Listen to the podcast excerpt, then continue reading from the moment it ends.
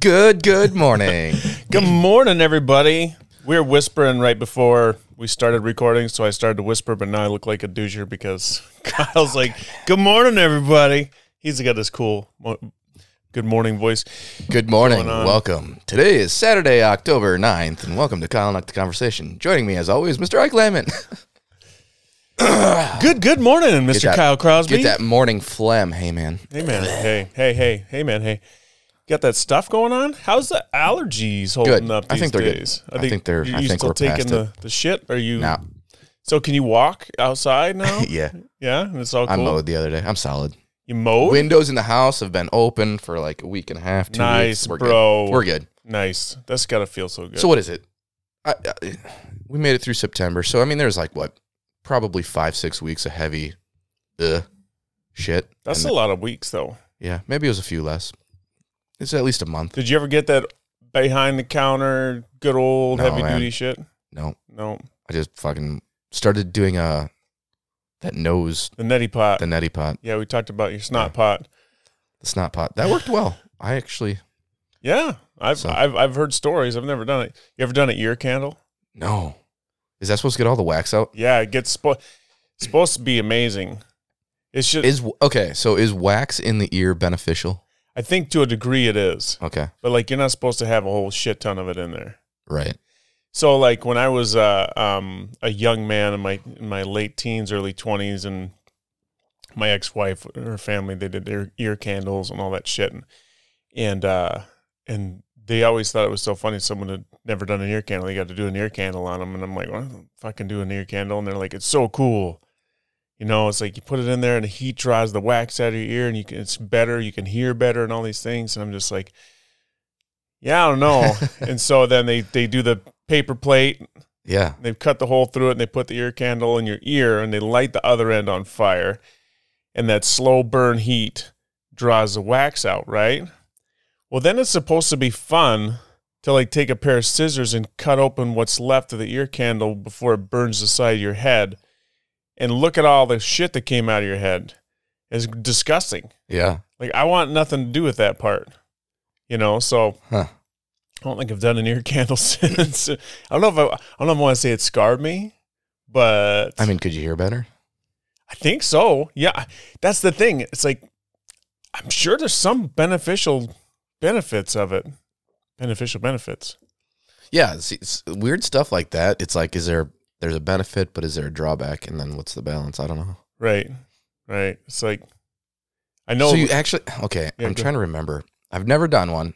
uh-huh. In fact, I don't think I've ever watched, maybe like in a fast time lapse motion, an ear candle burn. But like, it's an actual candle. it looks like a candle. It's hollow. Okay. So it's like a Oh, it's a so wax tube that Gotcha. comes down to a point. The point goes through a piece of paper plate and into your ear. and why and you does it sit have to on go this- through a paper plate? Just so the wax because doesn't fall on your yeah, face. Yeah, so wax doesn't fall on your face and burn your head. Okay. And then you sit on, you like lay on your side, and you hold the candle in your ear while it's burning. And how long does this process take? It takes a little while. Yeah, that's what I, feel like. It's like a few. It's it's more than a few minutes, I think, for the candle to burn down. It's hollow, so it doesn't burn slow like a Yeah, candle candle, Yeah. but it still takes a little while. Huh. Yeah, it's it's and you can hear it. There's like a noise that makes like the the drawing of the stuff out of your ear because it heats it Yeah. and like liquefies it and then pulls it and sucks it into this tube. Weird. It's odd. It's odd, but I'm sure there's It's intriguing. I'm sure there's benefits to it. Yeah. I'm sure. I kind of want to do it, but I kind of don't. Yeah. I'm not I'm not gonna do an ear candle night with you. No, that's okay. I bet you could get Sam to do it for you if you really wanted to. Yeah, she likes that kind of like gross, Does she? like, oh, look at this. What came out of your pimple? Oh, fucking gross. You ever seen those pimple pop video things? yeah. Oh my god, what the fuck is wrong with people? Why do people it might be a health condition. I don't know. No, I don't mean like the actual person with the pimple. I'm not that big of an asshole. I mean the people that like watching that shit. yeah, that's pretty disgusting. I mean, fine, I watched the botfly stuff. So uh, I watched it once, and then I tried to warn everyone not to look it up. And if you looked it up, still, that's your own fault. yeah, but it's pretty crazy. the it, that's crazy because it's like it's like a like I don't know this weird bug of nature infesting a, a living being. Like there's something kind of sci-fi about it, but just popping a gross fucking pimple is like Yeah. I don't know. I don't is know. like what is the inside of a pimple? Like that pussy stuff. What is it? I think it's just pus. It's like infection. Yeah. Yeah. It's like your body's fighting something. God, I had yogurt for breakfast, bro. I don't Aw, know I dude. want this conversation. Let's let's take a hard right. Let's take a hard right. Yo. What's Yo. up? What's up? What's up, bro? Did you hear? Okay, here I Lay it on this. NASA, we're getting into some Armageddon shit. What? NASA is going to launch a rocket at an asteroid. What? Yep. We are not. Yes, we are. When? November 20 something. That's when it's scheduled to do it. It's- It's, a test. It's a test. But apparently there are two asteroids that are like circling the moon or something like that. And we want to see if we can redirect their route. So we're going to launch a rocket That's at the dumbest fucking thing. This is how Armageddon movies start. Yeah, that's what I'm that's what I, when I heard that that's what I was thinking is what if it goes wrong, bro? Right. Yeah. See if we can redirect it towards the Earth, Because maybe? one, the big one, there's two of them. There's a big one and there's one that's circling the big one. The big one is like a half mile wide across. Holy shit. So what if it fucking yeah breaks apart and comes at us? Yeah, what if there's some kind of fucking gravitational draw and it fucks our shit up? Yeah. So it's, Why the fuck are you'll we gotta do that? I think you'll hear more on it when it gets closer, but it's like the first time that humanity is trying to change the direction of a planetarial object. You said that really well. That's because I just listened to it, and that's what they said. Wow. Really? That's some crazy shit. yeah, but your first reaction is the same as mine. Yeah. Because when I heard it, I was like, "What if this goes wrong?" it's that it's it's yeah, it's the it's the beginning of every bad movie. yeah, It's like it's like, oh, we have all the good intentions in the world. They they say the road to hell is paved with good intentions. Well, and they even said they're like, well, they're just arming it so if we ever need it, but they don't foresee us ever needing it for at least 100 years. Then push that shit off for 95 years. well, okay, 90 years. maybe 90 years. It's like if, if there's an imminent impact coming in 10 years and we've got the technology set aside, it's like it's like you the can do some tests. you and know get it break figured in out case of glass Yeah. or break break glass in case, Case of of- emergency. Like 10 years ahead of time, then try it on them fucking Yeah. rocks around the moon. You know, but like why now? Yeah, if it, if it's a problem in 100 years, who knows what technology will be in 100 years? We'll have fucking laser beams. Right, we what we do have laser beams, but I don't know if we have space space laser beams. See we will new- in 100 years. The new Space Force uniforms came out. Can you believe the fucking Space Force is really a thing still?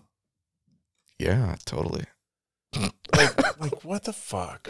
they came out with new uniforms. Yeah, they came out with new uniforms. I'm uniforms. gonna look it up. It's the dumbest looking uniform you ever saw in your life. Dude, don't disparage Space Force. it's it's like I would rather disparage Space Force than uh, Space Balls. Dude, Spaceballs is an amazing movie. I know it's an amazing movie. That's why I'm saying that. Yeah. All right, Space Force unis. Oh yeah, those are pretty rough. Yeah. I mean, they're not bad, but they're not great. The pants are so big. They're like baggy and blue. Yeah. it- it- How does that look like Space Force? That's what I want to know. Like, Space Force uniforms should like be super like like out of a fucking movie or something. You just want fucking Star Trek uniforms. well, I don't know something better than this shit. I don't know. They're just like, yeah, they ought to be something like out of a movie. I don't think they ought to be like that. Hmm. I don't like the buttons on them. They should, nobody consulted me. Because you have an opinion. I I do have an opinion. No, but I'm sure nobody else has any opinions on them. Everyone has opinions. Are they like anti-flammable? Probably. They have like secret oxygen tanks in them, They probably like fucking James Bond seal shit. around your wrists and your neck and your leg cuffs. And That's what I'm saying. They okay if there's some James Bond shit in there, to, then it's I, I'll give it a pass because it's ugly for a reason. But if it's not, how much money do you think they spent on a fucking uniform? Oh, millions! I bet. I bet like and it's literally just cloth. Like, R it's- R and D. Yeah, designing meetings. You know how many fucking meetings they probably had? Zoom calls. How many? They had to find a, a fucking tailor that would make them that won't tell anybody about anything s- signed to the sworn secrecy oath. it's it's cold in space, right? I they should have just gave him like those waffle weave Henleys, just be like and put Space Force across the Well, chest. so here's the thing. Like, this is the. I don't think they wear this shit in space. I think they wear this shit on the ground so people know they're part of Space Force and not like the Navy or the Army or some shit. That's still a better option. In fact, you can put it down the arm like our one sweatshirt. The waffle weave. yeah, just on the waffle weave, just put Space Force. Yeah, that's what I'm saying. Like, Boom. That's professional Yeah. enough. I bet you spent a lot of money. I bet it's millions. Do you? Maybe it's just in my world. I feel like the professional setting is getting more casual, and that's okay by everyone. And I don't know if that was because of COVID. Um, there's a couple events I've been to where it's been people are still you know suit and tie and stuff like that, but otherwise it's like, eh, nice pullover is okay. Pullover hoodie. No, no hoodie, just like a quarter zip. Oh, like a jacket. Is that your belly over there? Has a little grumble. Yeah. Yeah. Sorry. Thinking about that fucking ear candle and zits. No. Okay, I know what you mean. Like a pullover, like a nice pullover sweater.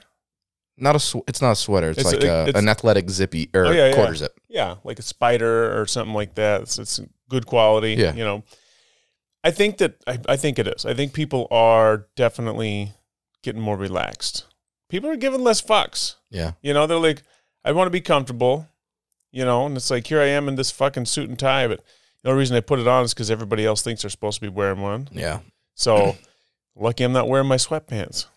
Like, okay, did you do much Zoom meetings? Yeah. I did a shit ton. Did you ever wear like the button down shirt, but like just a pair of shorts underneath? No. Did you ever have to dress up in a Zoom meeting? Nope. So what'd you wear? T-shirts? What'd you wear? Like, did you? no, like were I- you like focused on how you were presented? Like, what was a what was the mindset? um like I didn't wear a hat. Okay. Uh, but no, it was it was pretty cash in in all of them. If there was like an one that I wanted to not look like I just rolled out of bed, I might put on a polo or something like that. Okay. Because I, I imagine in the Zoom meetings of today and all of last year, there were a lot of people wearing button down shirts with like Nothing no, no pants. yeah, for sure. Maybe maybe like shorts, but Yeah. like no like fancy pants. Yep. I was see, and that's why I, that's why I wondered if the maybe it's just my what I'm involved in, but it's like I've never wore a button down on a Zoom, never, not once. Hmm. Why though? why would I wear a button up on a fucking Zoom call? Well, I, mean, I guess it's like you're you're putting forth an uh, like so. Let's say you're doing a sales pitch, or you want to like you want to look the part. Mm-hmm. You know, so if like you're if you're I could see why. I could see why, I guess. Like if you've got a really important business meeting with an important client, Yeah, yeah, okay, you're gonna you're gonna look the part. yes, but that's not my world, Right. And that's why I'm saying maybe it's just my world that's getting Yeah, more- maybe it's your world. Um, Yeah. and again, like I made a point not to wear a hat on Zoom calls, Mm-hmm. and it, to an extent, I would look presentable. Like I said, a polo, but I it's just not. To an extent, I would look presentable. Yeah, that's what I'm going to say.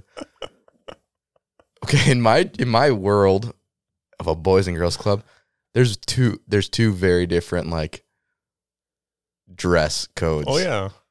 There's like the I got no one I got to talk to today except for kids, so Mhm. I'm wearing a t-shirt and a hat. Yep. And then it's really embarrassing when like an important person walks in and you have to talk to them when you're wearing a t-shirt and a hat. Is it really? Yeah. I'm like, oh, I'm really underdressed to talk to you as you're in a suit. So my bad. Oh yeah. Well, maybe they're just overdressed for the conversation. yeah, that could be too. I mean, they show up and you're you're in your fuck. This is my house. Yeah. You know, it's like you're dressed you're dressed for your job. You know, it's like when like uh, uh when your president of the company comes down to look at the new corporate headquarters being built, you know, and they're talking to the foreman who's dressed in a bright orange shirt and all that shit. Right. That's I true. mean, you're, you're dressed for you're dressed for your position where you're at right now. You know, and if they can't understand that, then fuck them. yeah, I think my position, I should probably dress better. Why? I don't know. I think that you relate to the kids really well here. Like- Technically, yeah, no, I, I don't disagree with that. Technically, my job is beyond that at this point. Yeah, technically. Technically, Well, but that's what makes you so fucking good at it. Is you're just real. You're real, Yo. bro. You're, re- you're real, dog. don't touch me. Yeah, I'm real, but don't touch me. I'm real. Don't touch me. Say nothing about my sweatpants. I don't know Oh. what the fuck we're talking about this morning. Neither do I. That's that's what it's all about, though. Um. So, oh, fuck. I had a thing, hmm and it was dialed up like 20 minutes ago. Oh, bro, I know, 20 minutes ago. but we were on to a good roll, but then I lost it. We've only been recording for 16. It Okay, it was like 15 minutes ago. was then. the conversation before this. It was a conversation before this. It was dialed up, and it was, oh, nope, that's not it. oh, bro. well, what was that one? What was that one? Huh? What was the maybe? No, that one was just kind of dumb.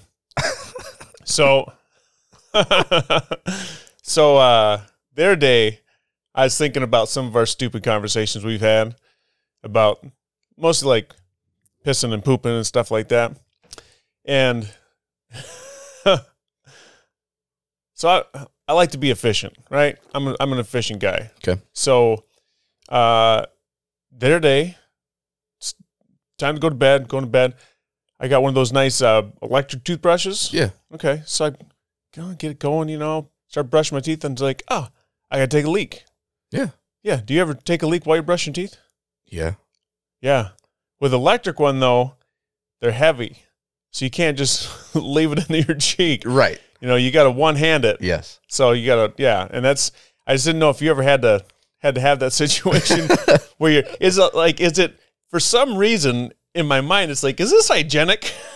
I got two separate hands doing two separate things, so I think it's hygienic. Yeah, with a, an electric toothbrush, you have to have like your mouth relatively closed. Well, it's not gonna it's not gonna spray in my face. That's not gonna get that's I I mentally it's like I'm doing an unsanitary thing and a very sanitary thing at the same time. But is it unsanitary? Okay, here's a here's a side conversation. Urine is sanitary. It is. Mm-hmm. Uh, and keep your junk clean. So like, I under, I understand, but it's still it's like are, are you going to touch your balls and then touch your toothbrush and th- at the same time? Like would you do that? And then brush your teeth with it? what I Even if your junk are clean? well, I don't have to touch my balls to take a leak. I I understand. I'm just saying, it's like you're you're saying it's just a sanitary. It's not. It's not Hmm. the same. I don't think it's the same. I mean, if I'm thinking about it, I'd wash my hands. Yeah. But if I'm not thinking about it, I'm sure there's been a hundred times where I've taken a leak and then went to brush my teeth. Right. Yeah. yeah. So yeah, So yeah, do it. do it. Anyway, I just didn't know if I was the only one that does that. It's all good. Yes. I meant I used to I used to brush my teeth in the shower before I switched to an electric toothbrush. Hmm. That's kind of nice, I suppose. No, I was it's weird Why is it weird? because it's like a hot shower and you're used to cold water in your toothbrush. Oh yeah, like, I suppose. then you got fucking toothpaste running down you. What do you got? What no, I'm trying kind of brushing teeth do you do? You gotta quick, man. I must have been in a hurry.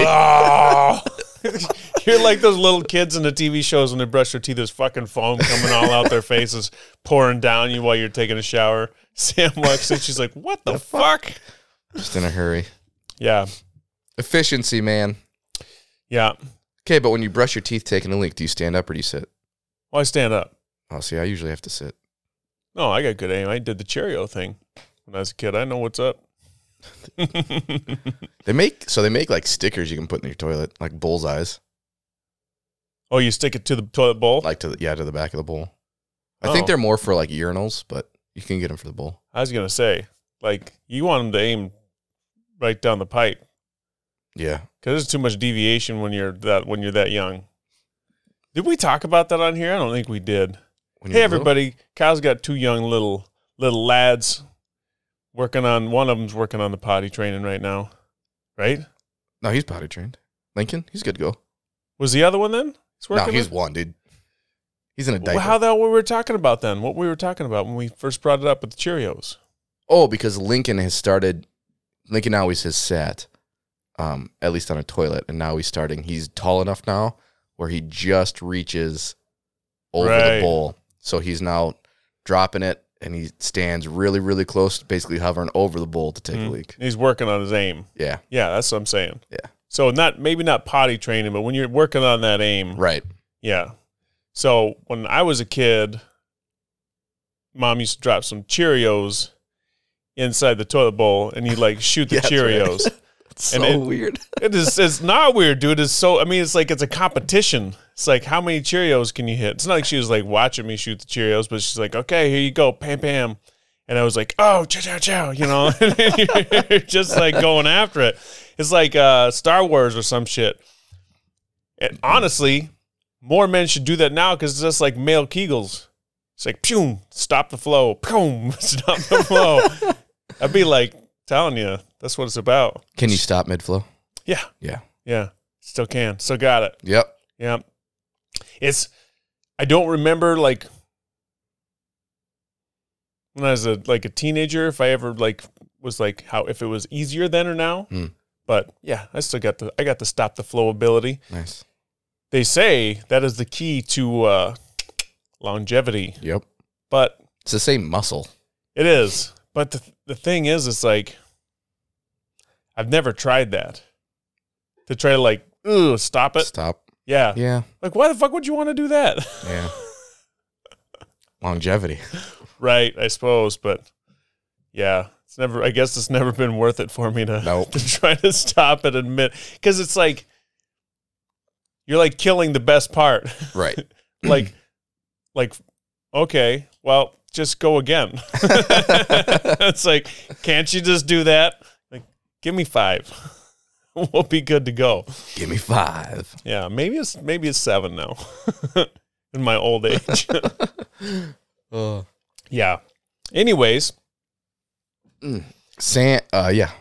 What do you got? no, you, had it. You said you were you were I was I totally totally bogarted your shit. I was gonna say Sam now has a van.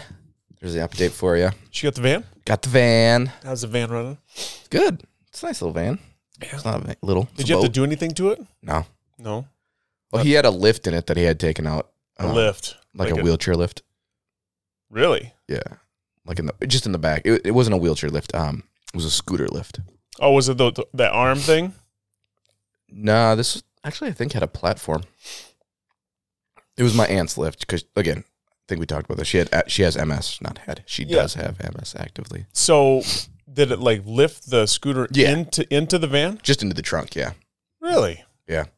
But it was all it was all uh like aftermarket install. So there's a couple mods. There's there's a lift in the back, so the back the third row always had to be down for the lift, but it wasn't bolted in, it was just ratcheted in. Okay. Um, so there's not like extra holes or anything like that. And then on the the pedals, they, there's some pedal modification because she could only use one foot, and it was her left foot. She couldn't. She doesn't. She can't use her right foot when she could Mhm. drive. Um, so that, I think that was just bolted onto. So that just had to get unbolted. Oh, okay. But you would, if you looked at it right now, you would never be able to tell that um, it was modded up. it was modded okay. for someone with MS. So nuts. Lincoln loves it. Does he? Yeah. What does he like about it? Because it's so big. He likes the size. He likes that he can just push a button and the door opens and he can walk right in. Oh, that's pretty cool. And it's got a TV. It's got it's a TV. or it's got a DVD player. So it's got a screen. Do you use it? Yeah. Just yeah. I remember when those things first came out, man. The DVD player in the back of the seat. Yeah. Like- so it's not in the back. It's on the ceiling or whatever. It's just the one center. Oh, sure. I mean, it's not that. It's a 2015. It's the same difference. I'm Yeah. just saying. I just remember when the, when when when they came out with TVs in the car. Yeah. You know, it's like only rich people had that. It was like if you knew someone had a TV in your car, you're like, whoa, Nice. those people got bank. You know, it was like driving around. They could plug their video game, the Game Boy. Yeah. You know, Yep. they could do all that shit to it. It was the deal. So it's got the TV. Does now what do, does he watch? Yeah. Sam's got, I don't know if it's Looney Tunes. We, ha- we don't have a ton of DVDs. because everything's online. Right. Well, I mean, uh, let me rephrase that. We have a shit ton of DVDs, but we don't have a shit ton of kids TV DVDs, right? right. You guys had a lot of movies before the kids. Right. Yeah. Right. Um, so we've got a handful of like TV series where they, because it's about a half hour drive for Sam to get from our house to my parents' house who watch Lincoln Mhm. on daycare. So, you know, you can estimate one episode of a show hmm kind of thing. So I think right now there's Looney Tunes in there. What did he do before?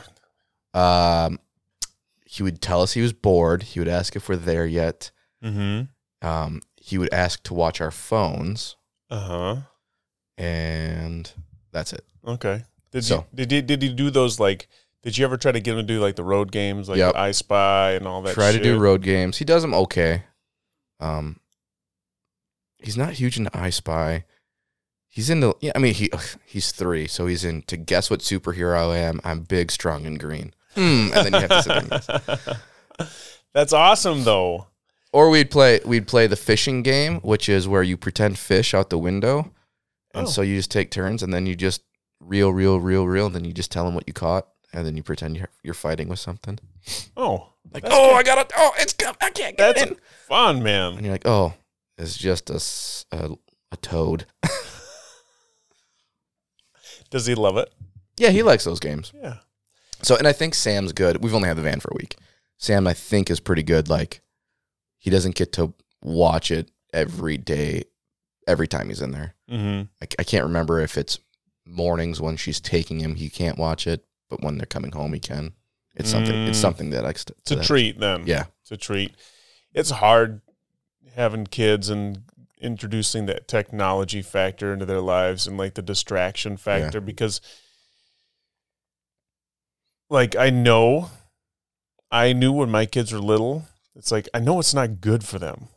sure. It's like it, it really doesn't benefit them other than it shuts them up or or or it appeases them when they're bored. Which really is better for me Yeah. than it is anybody else. And so it's like so am I denying my kids some imagination time to give myself a break from having to force hmm whatever.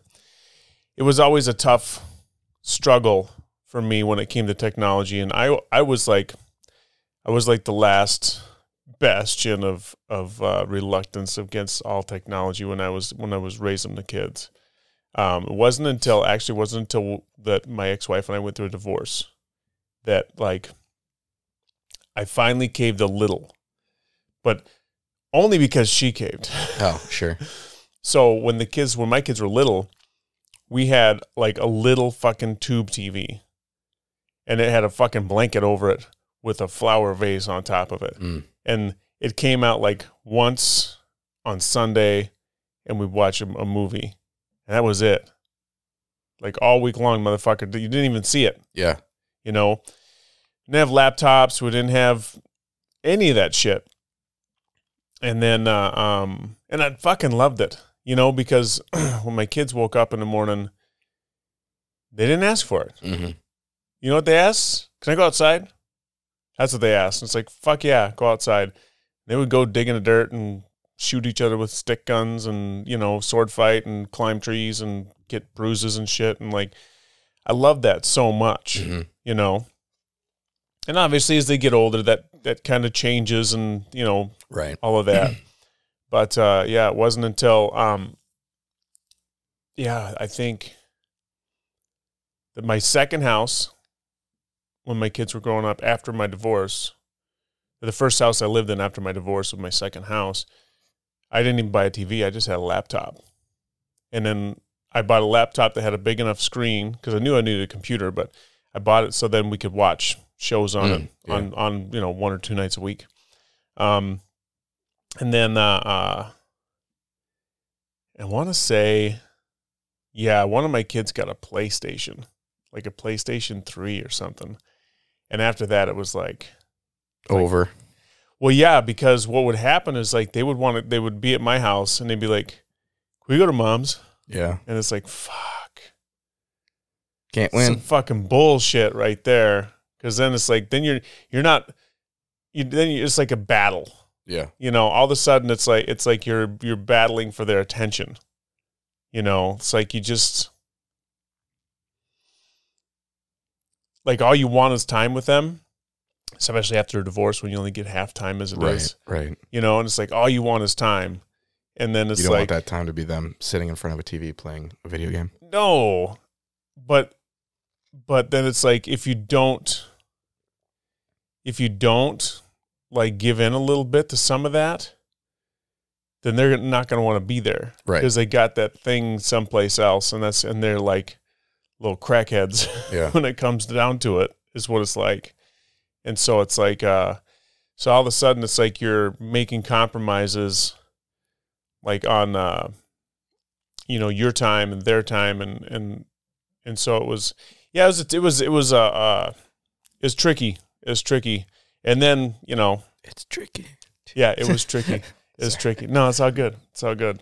No, it was it was just it was a tricky time because because then after that it's like it's like oh fine we'll get a we'll get a Nintendo Wii Right. because then you're busy right you're doing shit you know you're playing together it's not like one of those ones where you get lost into the world so you're bowling and playing Yep. tennis and shit like that and that was fun we had a good time with that um kids liked it. You know they fought over it who got to play and how much time they got and all that shit. And it's it's weird with that kind of stuff. It's like you know with technology as as parents as it comes on you gotta like set time limits. Right. you know and and you got to like say you can only have it for this long. And then it's like a debate and then you got to go back and forth and you negotiate like a hostage negotiation over like how much time they get with their fucking machine.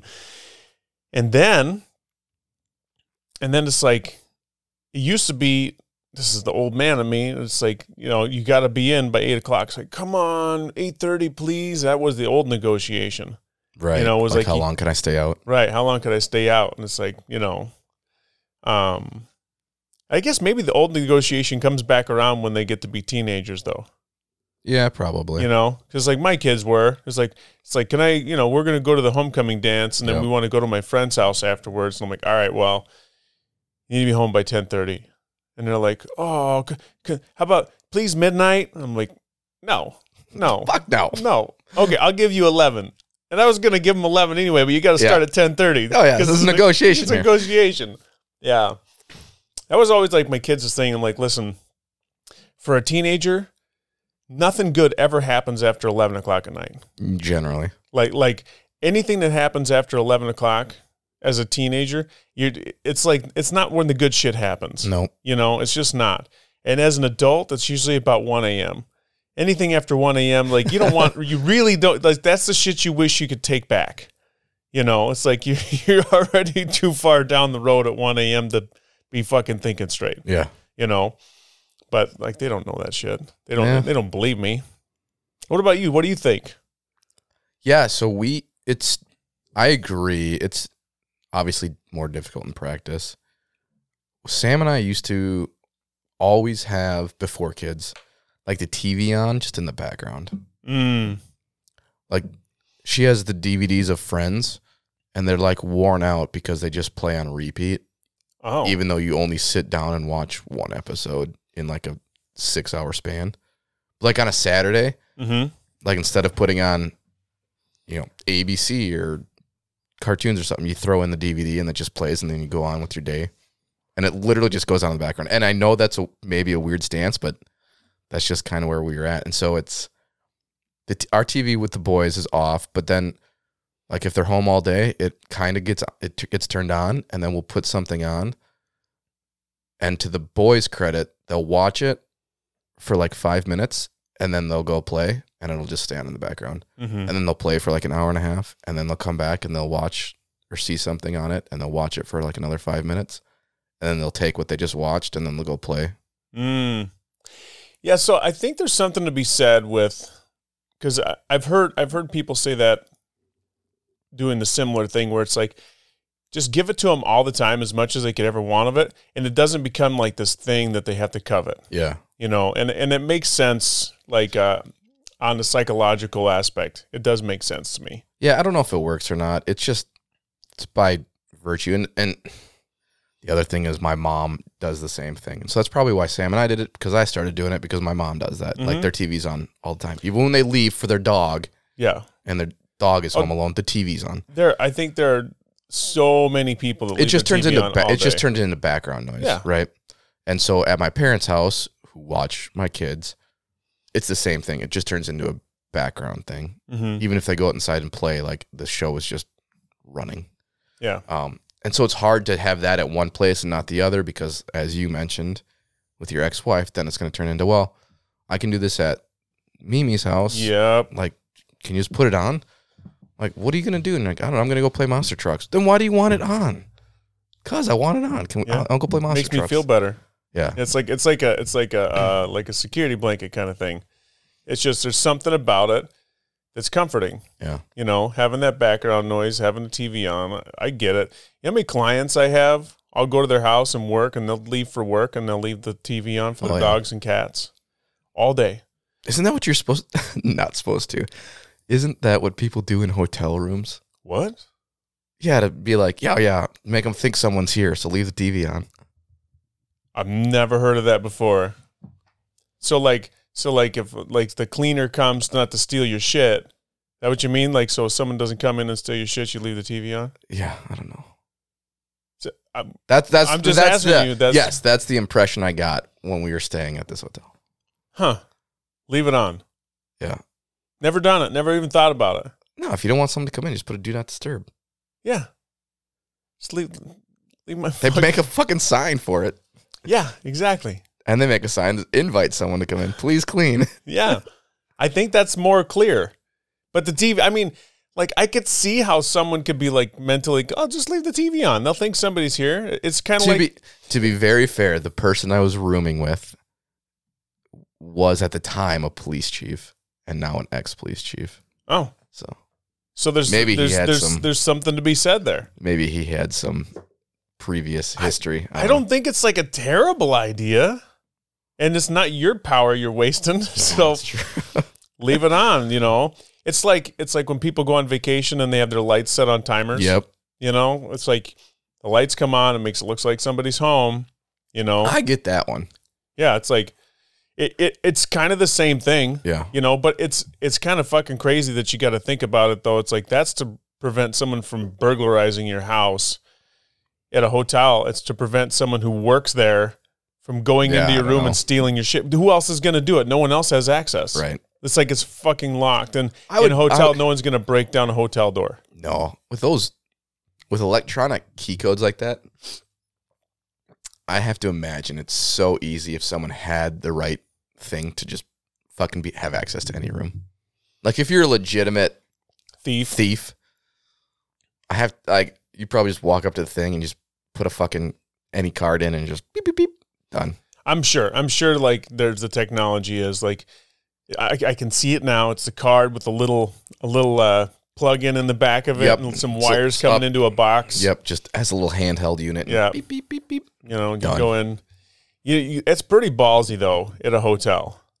I mean, unless you're like, unless you're doing some reconnaissance and you're like watching to see if people leave or come and go. yeah.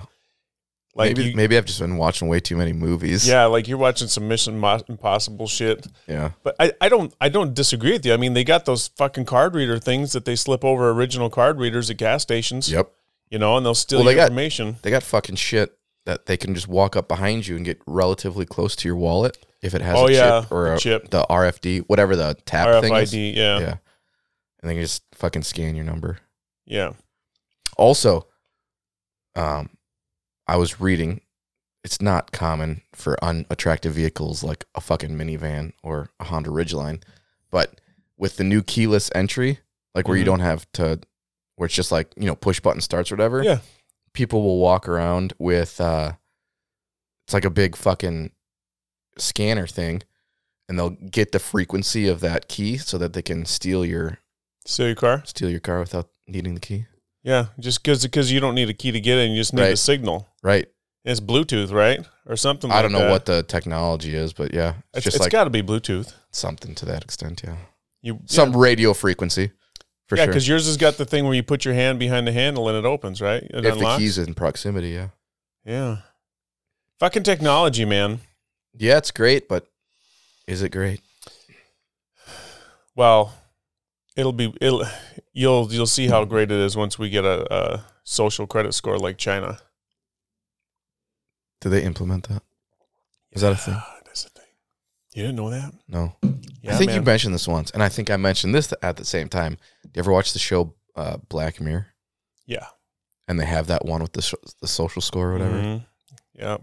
It's happening.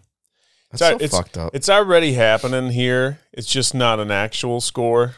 No, it's a politically correct. Yeah. It's you like check mo- the boxes. hmm Yeah. But people, I will say, the people that fucking think that way, though, they're kind of fucked.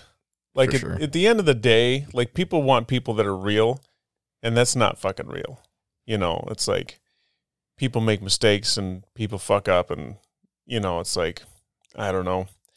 It's funny how if you're a fucking billionaire, you can make all the mistakes in the world you ever want, but you still offered like like you had said so many times and so well. If you offer somebody something that they need, you can fuck up as much as you want Mm-hmm. you know, so long as you still have something to offer. But as long as you're no longer what- Useful. useful, then then you're ostracized. I'm watching that uh, uh, the morning show on um, HBO Max. It's like Jen Aniston. It is. It's it's kind of based on the Matt Lauer thing. I'm not familiar. Matt Lauer, he got the, with the Me Too movement. Okay. You remember that? Nope. No, he was one of the one of the big names of guys that were um they got busted for being a fucking douchey dude. Okay. You know, he was having he was having sex with a bunch of people he worked with and using using sexual favors to like uh, um like move people up the ladder Oh, and sure. shit like that, you know, and so he got busted pretty bad with it. And so they they got the show that's loosely based on that, I believe. Um, it's got Steve Carell, Jen Aniston, um,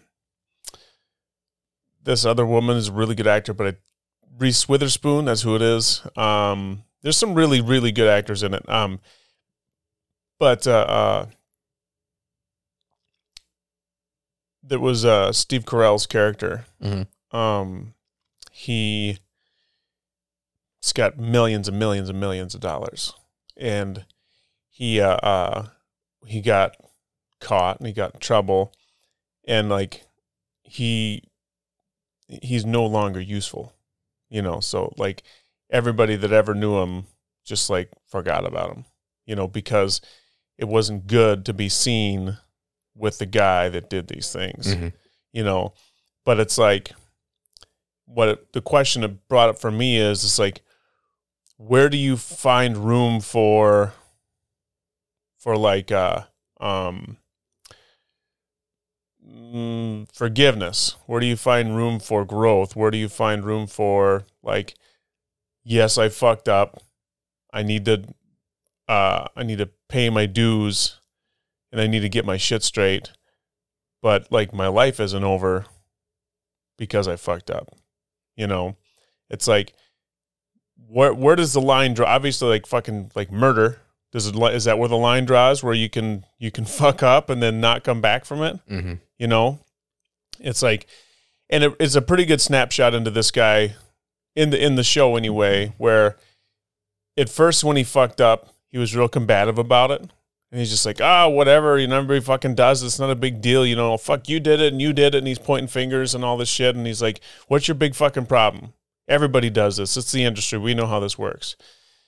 And then after a little while, and it got, it kept getting hammered home to him that he was really a piece of shit Yeah. you know and then he and like now he's like starting to show like remorse and understanding and when people want to talk to him about how how wrong it was that he got ostracized he's like eh i really fucked up. Right. you know it's like eh, it's it's like uh, um i don't know what's the statute of limitations on fucking up?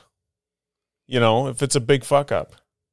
Like is is, is there statute of limitations? Like do is it you know nowadays with the fucking media and shit it's a new story every week. So it's like famous people fuck up and it's like two weeks later they can what's morgan wallen? He's back on the radio and selling concert tickets and all that shit. Yeah, but he didn't. His fuck up wasn't. It was- rape or you know what I mean. No, I- Again, there's no severity. I don't know what the like. There's certain things where you're like, eh, even if you repent, do your time, like it's hard to see someone differently. I will use rape. Yeah. If you know somebody raped somebody, are you Yep. ever going to look at that person the same? It's going to, it, it would take an awful lot. And it's going to be a long time. It's gonna take a long fucking time. Take a long fucking time for sure. So what happens then? Should that person I don't know. should that person be in, in prison for that long period of time for 40, 50, 60 years until they get out and then and then like and then maybe they can have another shot, you know? It's like it, it's it's weird um like because what we're really talking about is like the human condition and like how we handle people doing things that we don't like and agree with you know things that we deem as wrong which i'm not saying they're not wrong. I'm just saying in, in a greater scheme of things it's like it's like okay so this is this is one of the major fucking things that we don't ever do. Nobody does. It's a crime against humanity Mhm. you know? And so it's like okay so like right now they're prosecuting in germany a hundred year old man who's a not who is a nazi concentration camp guard. Okay. they found him. They're prosecuting him. He's a 100 years old.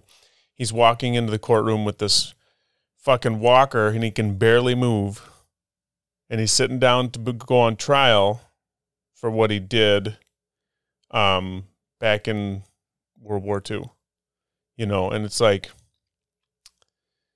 what he did in world war ii was the most fucked up thing in the world you know? Nothing more fucked up than being a prison guard at a Nazi concentration camp. But he's a hundred, hmm you know, and it's like, is it is it st- is it right to try a hundred year old man who's like basically going to be dead in the next six months?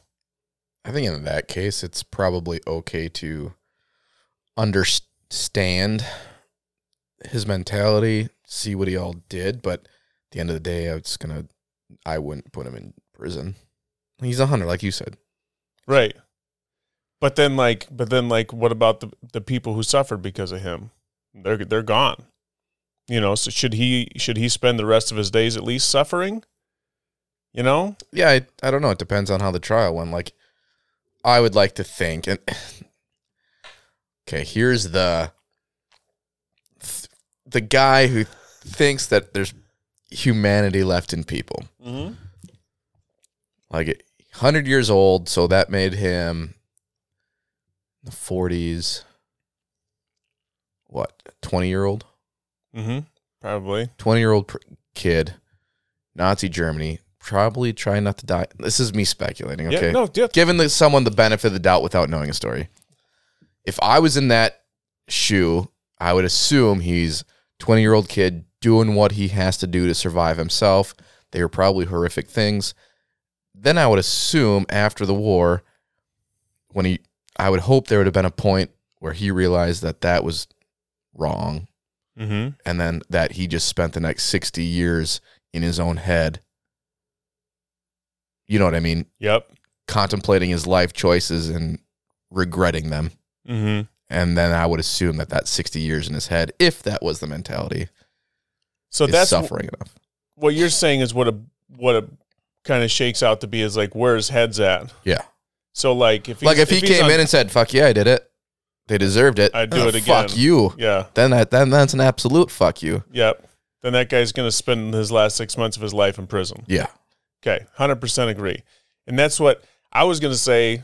The exact same thing. You're, I feel the same way. It's like okay, so in that situation, let's put myself in that person's shoes, where you're in your you're in your twenties, and you're a German, and you fit the bill to be a prison guard at one of these fucking terrible places. I and mean, it's like Yeah.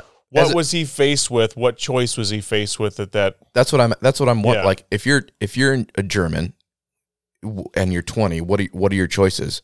You you join the military or you get killed yourself? Like Right. I don't I don't know what the choices were. Yeah, I don't I'm either. assuming those were the choices. I, I, I bet you the choices weren't very there. There weren't very many of them, Yeah. and it was like you're gonna do this or, or you're gonna be Or you're going to join them. yeah yeah. That's so in that situation, or it's like or your family's gonna join them, Yeah. you know, or your your fucking best friend and your neighbors are gonna join them. It's like they didn't fucking care. I don't know. I wasn't there. I don't. I, I Right. I don't know that part of history that well enough to to say what it was and what their choices were. But I can say that if you're a fucking if you're basically a kid and you've got to make a decision based on possibly life or death, it's like, yeah, that's like an impossible place to be in. Mhm. And yes, you did some fucking terrible things, so you need to pay for those things in some way. You need to repent or regret or take the time, whatever it takes. But I would hope, like you said, after so much time, it's like, man, that was just fucking wrong. And if I'm really bad, I've, I'm really sorry about all the things I did. You know, it's like I should have never done those things. I was in an impossible position, and I've lived with this my entire life. Yeah. and it's wrecked me. You know, it's Right. like okay, you can live your last six months of life in your little house, and Yeah, you're still going to be wrecked. yeah, you're Right. still fucking wrecked. yeah, so it's just it depends on his the the, the guy's mindset. I, I have no problem like having him come in and like being asked questions or yeah, a trial maybe. I, I guess a trial's the official term, but it's it's more like I just want to hear a story and where he's at.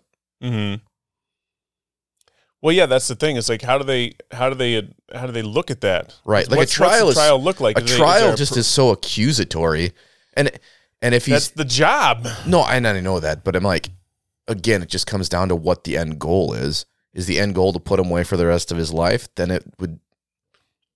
I think the end goal is to prosecute every single still living Nazi that's on the face of the earth. Okay. I think that's the end goal. Then prosecute away. And then if the mindset was, I've lived with this for the last 60 years and I hate myself for it, and I can barely talk and walk, then you're found guilty. Go finish out your days sitting in your home. Yeah. You can't leave. You can't whatever. Like, yeah, do the Yeah. do the official thing of you're guilty. yeah. you already know that and you're Yeah. guilty and then now go die in peace Yeah. How many how many of them do you think just like kind of fucking like they knew the allies were coming and they just kind of disappeared into the woodwork? probably a bunch Yeah. It's probably fucking thousands and thousands and thousands of them and they probably fucking went on to live regular lives. Got married, had kids. Some of them moved to the United States or wherever they fucking moved out of Germany. there's probably yeah Not now. I meant No, no, at no, the no. time. i'm assuming at the time there was i'm going to say three mindsets this is my speculation without knowing any of this fucking history Mm-hmm. i'm going to say there's three mindsets one is hardcore believe in being a nazi think they were right the whole time fought till the end Mm-hmm. Two was the person you just talked about, like, was kind of forced into it, doesn't want to die, gonna go forget what I can forget and disappear and then live the rest. And then there are the people who were forced into it, realize they fucked up, can't live with themselves, and then they off themselves before they were able to be killed by Mm. someone else. Oh, I bet you that was Hitler. He offed himself. Yeah, but I don't think Hitler offed himself because yeah, he not felt guilty about no, what he, he did. he offed himself because he knew he was going to get killed. yeah, Like he he didn't want to answer to somebody, or No, you know what I mean. Uh, yeah, he knew he was going to be. But I, I, I would imagine there's a huge subset of those teenagers who got roped into something that wouldn't be able to live with themselves. So Yeah, once they knew it was over, like once they knew the Allies were coming, it was just like, okay, I c- yeah, can't can't do it. thank. God this is over. I'm gonna end my life too. Yeah, fucking tragic, right? How many how many fucking young men and women get like just pulled into a group that that changes the trajectory of their entire fucking life.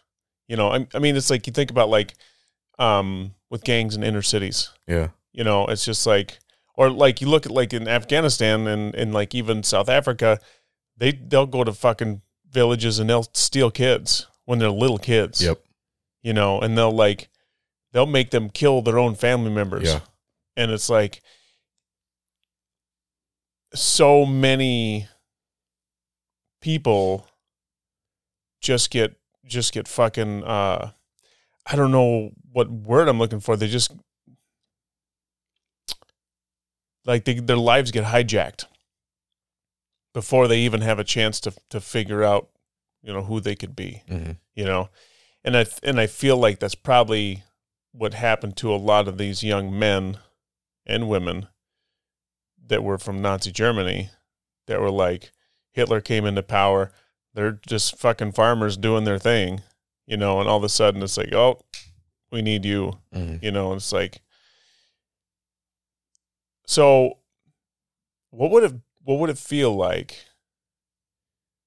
Let's just say you found out that your grandfather who's maybe great grandfather found out your great grandfather was a, a prison guard at a, at a nazi concentration camp.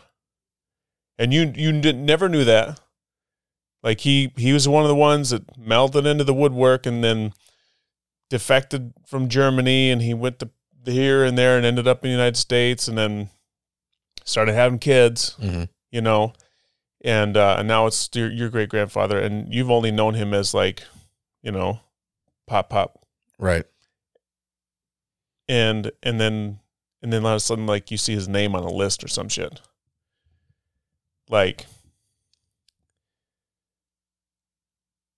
that'd just be fucking the craziest shit.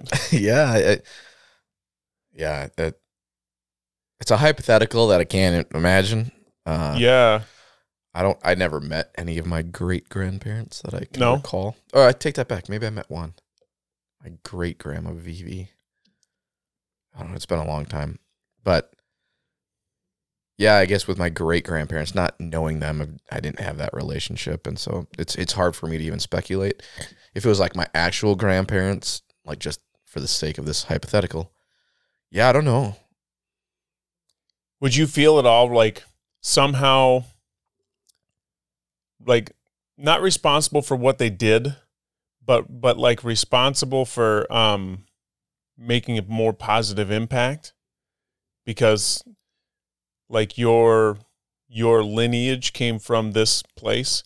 I I've I've heard stories where people have found out that like their ancestors, their great grandfathers were slave owners. Mhm. You know, and it's like um and they realize like uh like they're wealthy and the only reason they're wealthy is because their great grandfathers were slave owners and the money got passed down through the family and it's like that would be a, a real fucking predicament to be in Mm-hmm. you know because it's like would the would the money be tainted all of a sudden would would your your wealth that's been passed down through your family be tainted would you would or or would it be like like that wasn't me you know Right. you know but at the same time it's like there are a lot of people out there that were given a lot of opportunities because their ancestors were that Mm-hmm. you know and so it's it's it's such a tricky thing to like is there an, an atonement for our lineage for our ancestors Um. Well, money is one thing. I don't think any of them, anyone. So I don't think if your grandparent, great grandparent was a Nazi, if your grandparents, great grand, well, it'd be even further than that, maybe. But Yeah. if your uh, ancestry were slave owners, like you, that you have no choice in that. You didn't make those decisions. You, that that's just it is what it is. It's it- there's nothing that can change on that. right You had zero impact on that.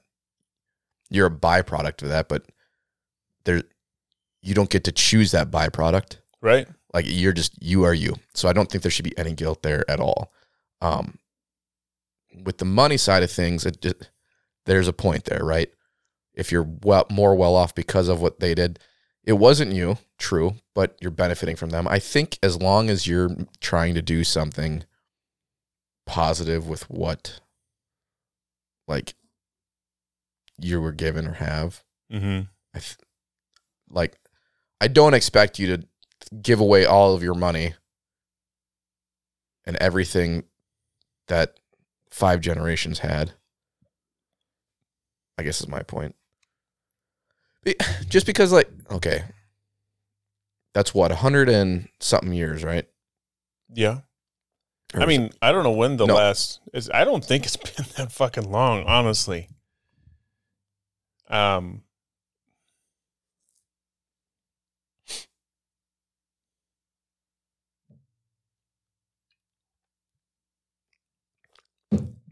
long pause. long pause. That's, you know why this long pause exists? Google. No, because fucking Bill Arbogast isn't here doing his job. We haven't talked about him in a while. We have not. You know why? Because he's Because because he's a fuck. I don't even want to say the word. I'm not even gonna say it. Bill, you know what I'm gonna say. God damn it. Excuse my excuse my cursing. I'm I don't usually curse very much on here, but I, I'm just so upset. um. Okay. So it says slavery lasted in about half of the U.S. until 1865. Okay. So that's uh, 150 years. Yeah, 160 years ish. 160. 160 years ago. So that's that's great grandfather time, Yeah. Yep. right? So if I mean if you had money for that, what would you, what would you do? What do you mean? If I if I was like very wealthy, If you were wealthy, mm-hmm. um because your great grandfather was a slave owner. it would have to be like my great grandfather would probably have to be like the son of a slave owner, but like Well, he yeah. grew up. He grew up. Grew with- up with it. Yeah, he grew up with it. That's what I mean. It's so far removed like Yeah, it started as this, but then great grandfather managed money or did something with it and presumably switched industries. Grandfather did as well. Dad probably did as well.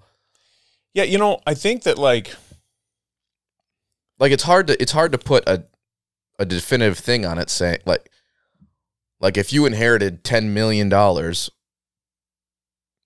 and you found out it was because of that, are you going to what are you going to do with your 10 million dollars? You going to give it away and start fresh? Well, first off, I would if I'm if I'm the man I am right now, which I pr- I don't know if I would be Well, if I grew up with ten million dollars. It's That's such a too. hypothetical, but I mean, I'd like to say that I would probably be someone who, if I grew up with that kind of money, I would be doing, I would be doing more philanthropic things with Right. it anyway.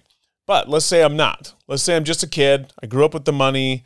My dad gave me a business and all that stuff, and I'm living my life, and I got married, and I got kids, and I'm, you know, happily and all that shit. But it's like it's just kind of like this is my life. It's what it's always been. You know, I go to the Hamptons or whatever the fuck they do.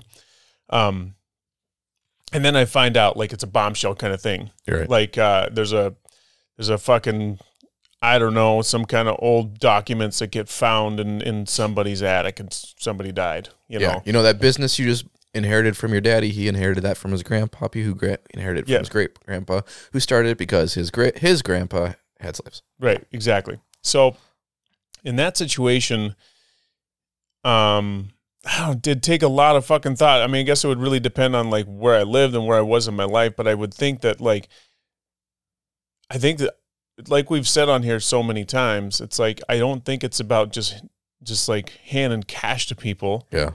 or like or like giving up everything that you've got because you're not you're not helping things so much.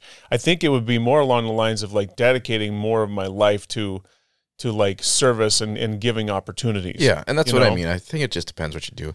And you're right. Mindset is so different. Like if you or I, as the men we are right now, someone gave us ten million dollars.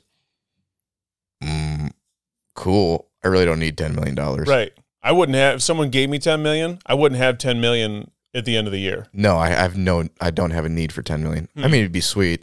Yeah. but I would probably tailor that down to like three. Oh, easy. Easy. Yeah. If I had three million sitting in a bank account, I'm fucking good. My kids are good. I don't know what to tell you. got fuck you money. yeah. Yeah. Um, so it's it's it's hard to make that call, but I, but yeah, I think if you grew up with it and then you had that bombshell, I just think it's impossible to put the actual number on things. with the four uh, generations between it and what they did with it. Like if they used it to build a business, is that whole business now obsolete because of it? Yeah. You know, I don't think so. Or, Um, It's it's like a mindset though. Like you think about, say you're a kid that grew up in a family that's got ten million dollars. So like you grew up with all of the affluence that they had, right? You live in nice neighborhoods. You go to a nice school. You turn sixteen. You get a nice car. You you have everything you could ever really want, right? And and so it's like, and then there's a bombshell situation where it's like all of a sudden someone says, well, everything you have and grown up with and come to know as like your life is a sham. mhm. Everything. Like like all the shit you've got is all bullshit because of this thing. You know, and it's it's like I can imagine that's a pretty fucking hard pill to swallow for Yeah, somebody for that sure. grows up in that situation. It's like okay, let's say let's say your um your dad for your 30th birthday gave you a rifle. And it was his dad's rifle and that was his dad's rifle you know? And it's like you don't got much. And you don't have a lot to remember from your family because you know you're not super wealthy. But there's this thing that's been passed down from father to son in, in, in your in your family for generation after generation after generation and it's like a very coveted thing. And all of a sudden someone's like oh by the way that rifle was used to kill slaves. It's like oh. Mm-hmm. well what the fuck do you do? Yeah. take that take that fucking rifle and and melt it down you're melting down your fucking your father's childhood even though he didn't have anything to do with it. Maybe his father's childhood even though he didn't have anything to do with it. Because it was this fucking lineage of this one thing that came back from the 1800s right. you know it's like it's so fucking hard to like can you put the imprint of the past on a on an item? Right. can you put the imprint of, of the past on a on a dollar bill? You know it's like I could see going back to the dollar bill part. If you grew up in that kind of like just excessive money, I could see someone who's young, you know, being like, "Fuck it, I want nothing to do with this," and just bailing. yeah I'm gonna go start fresh here. Like I, they'll probably take you know a mill just to be just to be safe. cup just yeah just- But the excessive stuff, they're like, "Nah, I'm gonna go over here and disassociate myself. But then are you really though See, I don't think You're- so. if you if you take a mill you're not you're still you're still like eh, i'll take a little bit of that yeah, but I'm trying to put my mind myself in a mindset that I'm of a person I'm not. i know that's impossible to do it's it's just though Like if I, but I- I at the watched- same time that oh go ahead no, you're sorry. I'm just no. thinking. I'm watching like TV shows. It's the best thing I can relate to. Right? Is the rich person, the rich kid, trying to be like, I'm gonna go do it on my own, and they take like the basics, but they're still really nice basics, and then they bail. Yeah. It's like it's like the fucking hippies in the sixties. Their parents were super wealthy and they're like, We're gonna go live off the land, man, but like if we need money, we can still call my dad. It's like it's like, you're not really a Yeah, hippie. see, that's, a, that's probably a stereotype that I have for that, but yeah, but it's well, there's fucking stereotype. You stereotypes exist because a lot of them are real. because we tell each other they are. But no, it is. It's like it's an impossible thing to put yourself in the in somebody else's shoes other than being a human. Yeah, Like we all know what it means to be a human. You know, whether we're rich or poor, you know, whether we're black or white, whether we're whatever, however we grew up, we all know what it means to be a human. And it's like that's the only way that we can truly put ourselves in somebody else's shoes. But we get asked to do that every single day of our lives. Mhm. Every single day of our lives, we run into other people and people in our lives that we care about or people that we don't even know. And they get inserted into our lives, and we have to say, Can I relate to that person? You know, it's like last night, I'm sitting in the living room and we're getting ready to go to bed. And Stephanie goes, The fuck are those kids doing running around those cars out there in the parking lot? And there, there was these kids ducking behind the cars in a 24 hour lot across from our, our house. Yeah. And so I quick, I didn't even throw my shoes on. I went out there and I walked out the back door and I went into my driveway and I just started watching. There's these two girls and they're like ducking behind cars. And I see what they're doing. They're looking at their phone and they're looking on the other side of the cars. And then I see two more girls like down the street looking for them. Like they're playing hide and seek or some shit, Yeah. you know? And it's like, oh, okay. They're not jacking cars. They're not vandalizing. They're teenagers. It's nine o'clock at night and they're playing fucking teenager hide and seek games out in the street Sure. instead of doing it in their backyard because it's more fun, you know? But it's like in that moment, I had to assess these people who I don't know who they are. I don't know how they grew up. You know, it's like I can see them kind of a little bit from a ways away. So I can make a judgment on how they're dressed or whatever. But it's like I gotta make that call. Like, what the fuck are they doing? You know? Mhm. It's like and it's like, oh, they're just fucking playing a game. See, You know? but I, I would say that's not a human thing. That's that's an open-minded thing. You gathered the information before you made a judgment call. Because how many people would make that snap judgment call before they looked for the other girls, before they looked around and saw the other girls coming, Mm-hmm. that those girls are doing something fucked up, and then they'd blast it or they'd be calling the police or some shit. Look at a picture. How many times is there a picture of something that pops up in the news, and news articles run with it, and people share it all over, and then it's like, well, that's one angle, and then you turn the other angle. Like it wasn't there one of, I don't know, a prince or something like that, and it looked like he was giving someone the finger, and then Oh it turned- yeah. it's all just perce- Yeah, he was doing the, Or- the three. What's the new? What's the one that just came up? The whipping at the border, the border agents oh, and the Oh, horses on with the reins, fuck, yeah. Yep. because the angle, like it's a fucking horse rein, and they're turning their horse. Like, Yeah. no one even saw them whip. You know what I mean? And Yeah. so it's just no one takes the time to gather all the information before they make a judgment. Well, and that's what I'm saying about about understanding what it means to be a human. You know, it's like well, it's then like half this world is fucked. duh. that's a fucking given. It's that's yes. Yeah. So so it's it's our job, I think, as humans, to see other people as humans. Right. You know, to be able to see somebody for like there's a reason they're doing what they're doing. You know, there's a reason that they have these faults. There's a reason this kid's got ten million dollars. There's a reason this kid has five dollars. Mm-hmm. There's it's like it's beyond what you just see. There's way more to it. And I think that's like when we ask the question, how do I how am I supposed to put myself in the shoes of this other person that I it's impossible to know what they're thinking other than they're a human hmm you know? And so it's like we have these basic things about being human that drive us you know? And that those things aren't different you know? We there are certain needs we have food shelter water that kind of shit you know? It's like connection.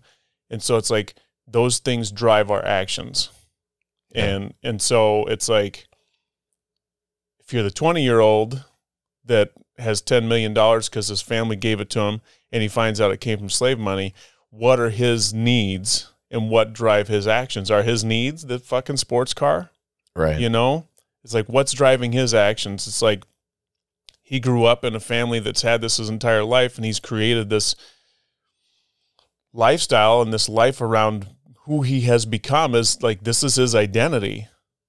And so like are his needs to maintain his identity because he's that's like his best friends? He's going to lose all of his best friends Sure. because they all have the same identity? He's going to lose his family because it's the only thing he's ever known? So then all of a sudden he's losing love in his mind because because he's going to reject it because it's tied to this other thing you know? And so it's like it's it's a really fucking complicated thing but if you take a minute and you open your mind to it like you just said it's like okay they're just a couple of fucking kids doing hide and seek so but when i came out the door i was fully ready to see some kids vandalizing cars Mhm.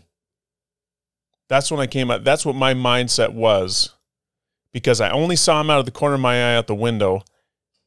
And I didn't even know they were girls. I just knew there was two people running into these, ducking behind these cars. And I just pictured somebody checking door handles, Right. you know, like looking in with a flashlight, trying to see if there's anything they could steal or something like that.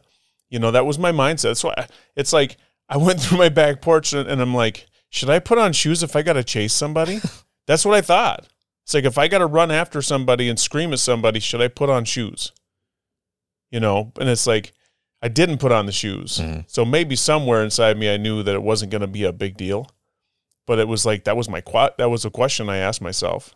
You know, and it's like is that going to slow me down? Are they going to get away if I put on shoes? Can I run in my socks? Probably. You know, it's, That's that's okay. So, two things. yes. Two things. First thing, just because I don't want to forget it, going back to how would you react if you f- your great grandparent or your grandparent was a Nazi? And I I had said the same with the slave owner thing is you can't change where you came from. You don't get a choice in that, so it's not your fault. I think the biggest thing with that is I would maybe feel guilty just again having the relationship with my grandfather I do today for loving someone without knowing their past like that. So Because you only hard. know you only know so much about them. Yeah. You only know what you know. Um, anyways, going to your thing, is it fucked up of society, or is it just the human nature to suddenly go to a mindset of what you went to with those girls? Meaning, you instantly went to. You didn't think, oh, what's going on out there, and casually, you just explained the process of having to run them down, or are they vandalizing? Like, why does everyone's mindset go to that? If someone knocks on your, you know, knocks on your door, is your mindset, oh, who's here? Or is it, oh, who's here? You know what I mean? Like, where does the negative mindset come in on just a, on those reaction calls? Because I feel like it's out, it's more negative than positive before people know all the information. Does that make sense what I'm asking? It does make sense. I'm yeah, I'm just I'm just uh I'm thinking about that. Um Because I'm the same way, and I'll give an example. Um, Sam, I tried calling Sam yesterday when she after she picked up the boys. She called back and she had a poor connection and it cut out. I didn't think, oh, she has a poor connection, her phone cut out. I thought, what the fuck just happened? Did she just get in a car accident? Is she okay? And I proceeded to call her three more times and she wouldn't answer the phone. To which my mind kept going, What the fuck? Why isn't she answering her phone? I hope she's okay. mhm. Our we tend to go to worst case scenario. Yeah, that's what yeah. And Is that What- because of just society or is it human? Like, I think it might it might be like human. It might be down to like the our DNA that like if we if we're always expecting the worst, then we're prepared. But if we don't ever expect the worst, if we're always expecting the best, then we're going to get caught unprepared. Yeah. Maybe that's what it boils down to is that fight or flight, that right in that DNA like like uh, um I was listening to this fucking little podcast. It's funny how that so this guy's like he's like so here's the thing. He's like um, he did this test about obesity in rats, right? And he's like, there were all these rats, and he fed them all the same exact feeding regimen, and only some of them became obese. And so what he did was he took the ones that were obese and the ones that weren't obese, and he bred them separately. And then he did the same thing over and over and over. And he ended up coming up with this um, group of rats that were genetically predispositioned to be obese. And then this group of mats, rats that were genetically predispositioned to not be obese, no matter how much food they were given. Um, and what he was saying was basically like um, our bodies are designed to deal with starvation better than they are designed to deal with abundance. Mm. So it's like, so like we're designed to deal with the worst better than we're designed to deal with the best. So like when we have it good all the fucking time, our bodies get fat and obese and, and break down and go to shit. But if our bodies are dealing with starvation and malnutrition, like we can deal with that way fucking better and we can bounce back and still be healthy with with less side effects than being obese for 20 years or whatever. And so it's like our mindset maybe is that if we automatically think about what's the worst possible scenario here, it it allows us to like deal with that better Sure. long term than than like always it being the best possible scenario. Like we we're and not being caught off guard. yeah, and being caught off guard. We're not built like that. Um Interesting. yeah. I mean, I was going to say like personally in that situation there's a group of kids that live in the in my neighborhood that have been known to do some some shit, some Sure. vandalizing and Sure. stuff like that. And so I kind of expected it to be them. Well, and and this is just this is maybe me not being able to articulate what I was saying. Uh, That's what I mean by did we turn this way because of society? Did we turn this way because when you turn on the news, you're filled with all the bad news? I think so. I, I think we- that's part of it. you know what I mean. Yeah, I do, and I think that definitely feeds into it. I think I I pulled it out of my ass a little bit about the whole de- design, this is all made up, but, designed to be you know to be thinking about the but worst. it makes sense though. It, it does, and so I think I do believe though that like it has something to do with genetics. Like we're always designed for for like the worst case scenario. Like I I I, I think that's part of it. Um, I don't know why I think so. I just do.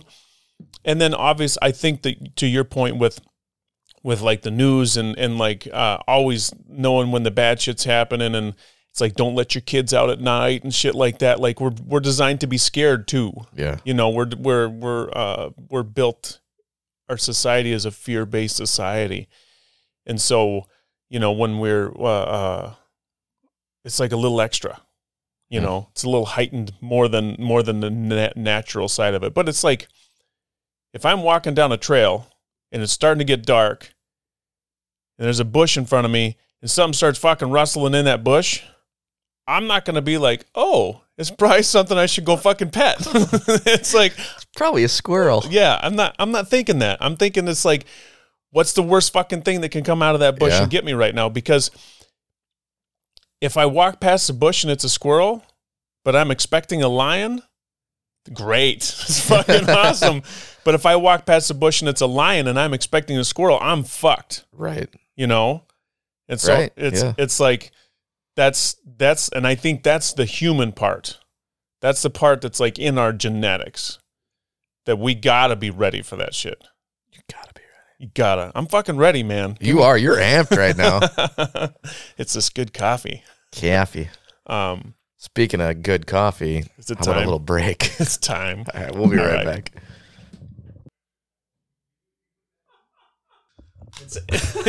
where else would you keep it uh-oh I That's the have- wrong headphones. I'm like, Okay. wait, those are different. those are yeah i'm like what is fucking going on Now I gotta sanitize those yeah for the next time we have a guest. What the fuck? What do you think I got on my on my head that you gotta wipe off? It's Jesus. Oh, Okay. Hello, everybody. hey, Yeah, vibrators on top of dressers. That's what we're talking about. the things, the U turns we make, lying in a bush. now I feel like I have to clarify. you absolutely do have to clarify. So if you listen to our last episode, which if you didn't, I'm just giving you a blank stare at the moment. Um, Ike brought in his massage percussion gun, and I had mentioned we also have one. Ike keeps his in the case with it closed. You're saying, and you I put it away with when you're keep it in. The, yeah, I. It's like I put I put it away because like like we got teenagers and they do dumb shit, and so I could just see like all the Yeah. all the attachments and shit getting thrown around the room, and I, I just didn't. And one thing to happen to it, so I put Yeah. it away every night. yeah. And I was saying that ours is a little smaller than Ike's. It's a little more handheld. Well, yours is. I mean, it's, handheld, but it's it's a, it's it's maybe half the size of yours. Maybe a little Really? bit. Maybe a little more. Two thirds. I'll say. Yeah. Um, but we keep ours just on my dresser in the case, but the case is always open. And so if someone walked into my bedroom and saw that, I feel like I just have to make it a point to explain what it is and what it isn't. And what it is not is a sexual pleasure device. Could you imagine like you like you just walk in and you're like, the fuck is that? It's like you kind of look around. It's like, hmm. Pick it up, turn that fucker on. It's like, it's like, oh my god, these guys This are is- into some fucked up shit. This is speed one. What the fuck? It's like you fucking walk back back out and you just look at them different. It's just like, dude, this fucking Uh, whoa. and that's like you know, a couple weeks later, you're having a beer and you're like, so man, what the tell, tell me about that fucking thing you got in there. Like, what? What's up with that? Oh. Oh, so my uh, when I was a kid, um, my grandmother uh, she got cancer and she was she she was sick and um, so they were moving her to another house, and um, my aunts were cleaning out this house and it's this house that that my grandparents had lived in for years and years and years. My my aunts grew up there, um, and so like all the family outings was always at this house, right? Yeah. And so it's a big house and it's fucking packed to the gills full of shit. And my aunts are cleaning it out and they're going to the bathroom and the in the bathroom you know like you got the the the bathtub and then next to the bathtub were these cabinets that were built into the wall but they're the same depth of the bathtub sort of like 30 Huge. 32 inches Okay. they're deep, Yeah. right? And so they're opening up and they're pulling shit out and they're cleaning stuff. And they came across this box. And I just, I, rem- I don't remember why I remember it. So I don't know why I remember it so vividly. But I just remember like my aunts going, what the fuck is this? And it, it looked like really big hair curlers. and they were like all kinds of fucking textures and shit. Jesus. And so they're like, go. They go into my grandmother's room. They're like, "Mom, what are these fucking big old hair? What is this shit?" And she's like, "Oh, you found my old vibrator." and I'm like, "Oh my god, my grandmother's got a vibrator." And it's like, I was, it was, it melted my brain. it just, and theirs too, because it's their mom, of course. Yeah. You know, it's like you don't want to hear that shit about your mom. now come give grandma a hug. Yeah, it's like no, no. It was a um, yeah. It was it was a moment. It was a moment For sure. because then it was and back then when I was a kid, we're talking thirty five years ago, maybe a little less. I was probably a little bit older than that, maybe 30, 30 years ago, something like that. It's like uh, that shit was not Right. mainstream No. Like is like you could get it anywhere now. Back then, you had to really want it. Yeah. Living in a town of twelve hundred people, Yeah. you know that's like keep that shit under like you wouldn't want to let anybody know you had it, you know. But it was like uh, uh anyway, it was fucking hilarious. It was hilarious. It was like just discreetly have it delivered to your doorstep. yeah, it's like shows up in a in a unmarked cardboard box. How do when you're driving down the highway and you see the giant fucking billboard for the adult superstores? Yeah, How do those do people actually go in them? I've been in one. Have you? Yeah, Is it just aisles and aisles of random it's shit? it's weird. It's fucking weird. It's it's it's like it was it's like more of a novelty kind of thing. I was gonna say, do people go in there for like the party gag gifts, or do people? Is there like people actually like go in there for their own shit? I think all of the above. I think I think that I think that's like there's the party gag gift people. There's the people go in there looking to spice things up a little bit, and then there's like the deviants. The guy who's had a long road trip right now. Yeah, and he's like, he's like, yeah, I've been in the semi for a long Yeah. time, you know. And then it's like, is there is like, are you talk, is there a place that's got the back room still where you can put your ten dollars and open up a little window and you can have a show? They, I think those things still exist, places like Oh, that. I've only seen them in a movie. yeah, oh, I, they were in the movies because they were real.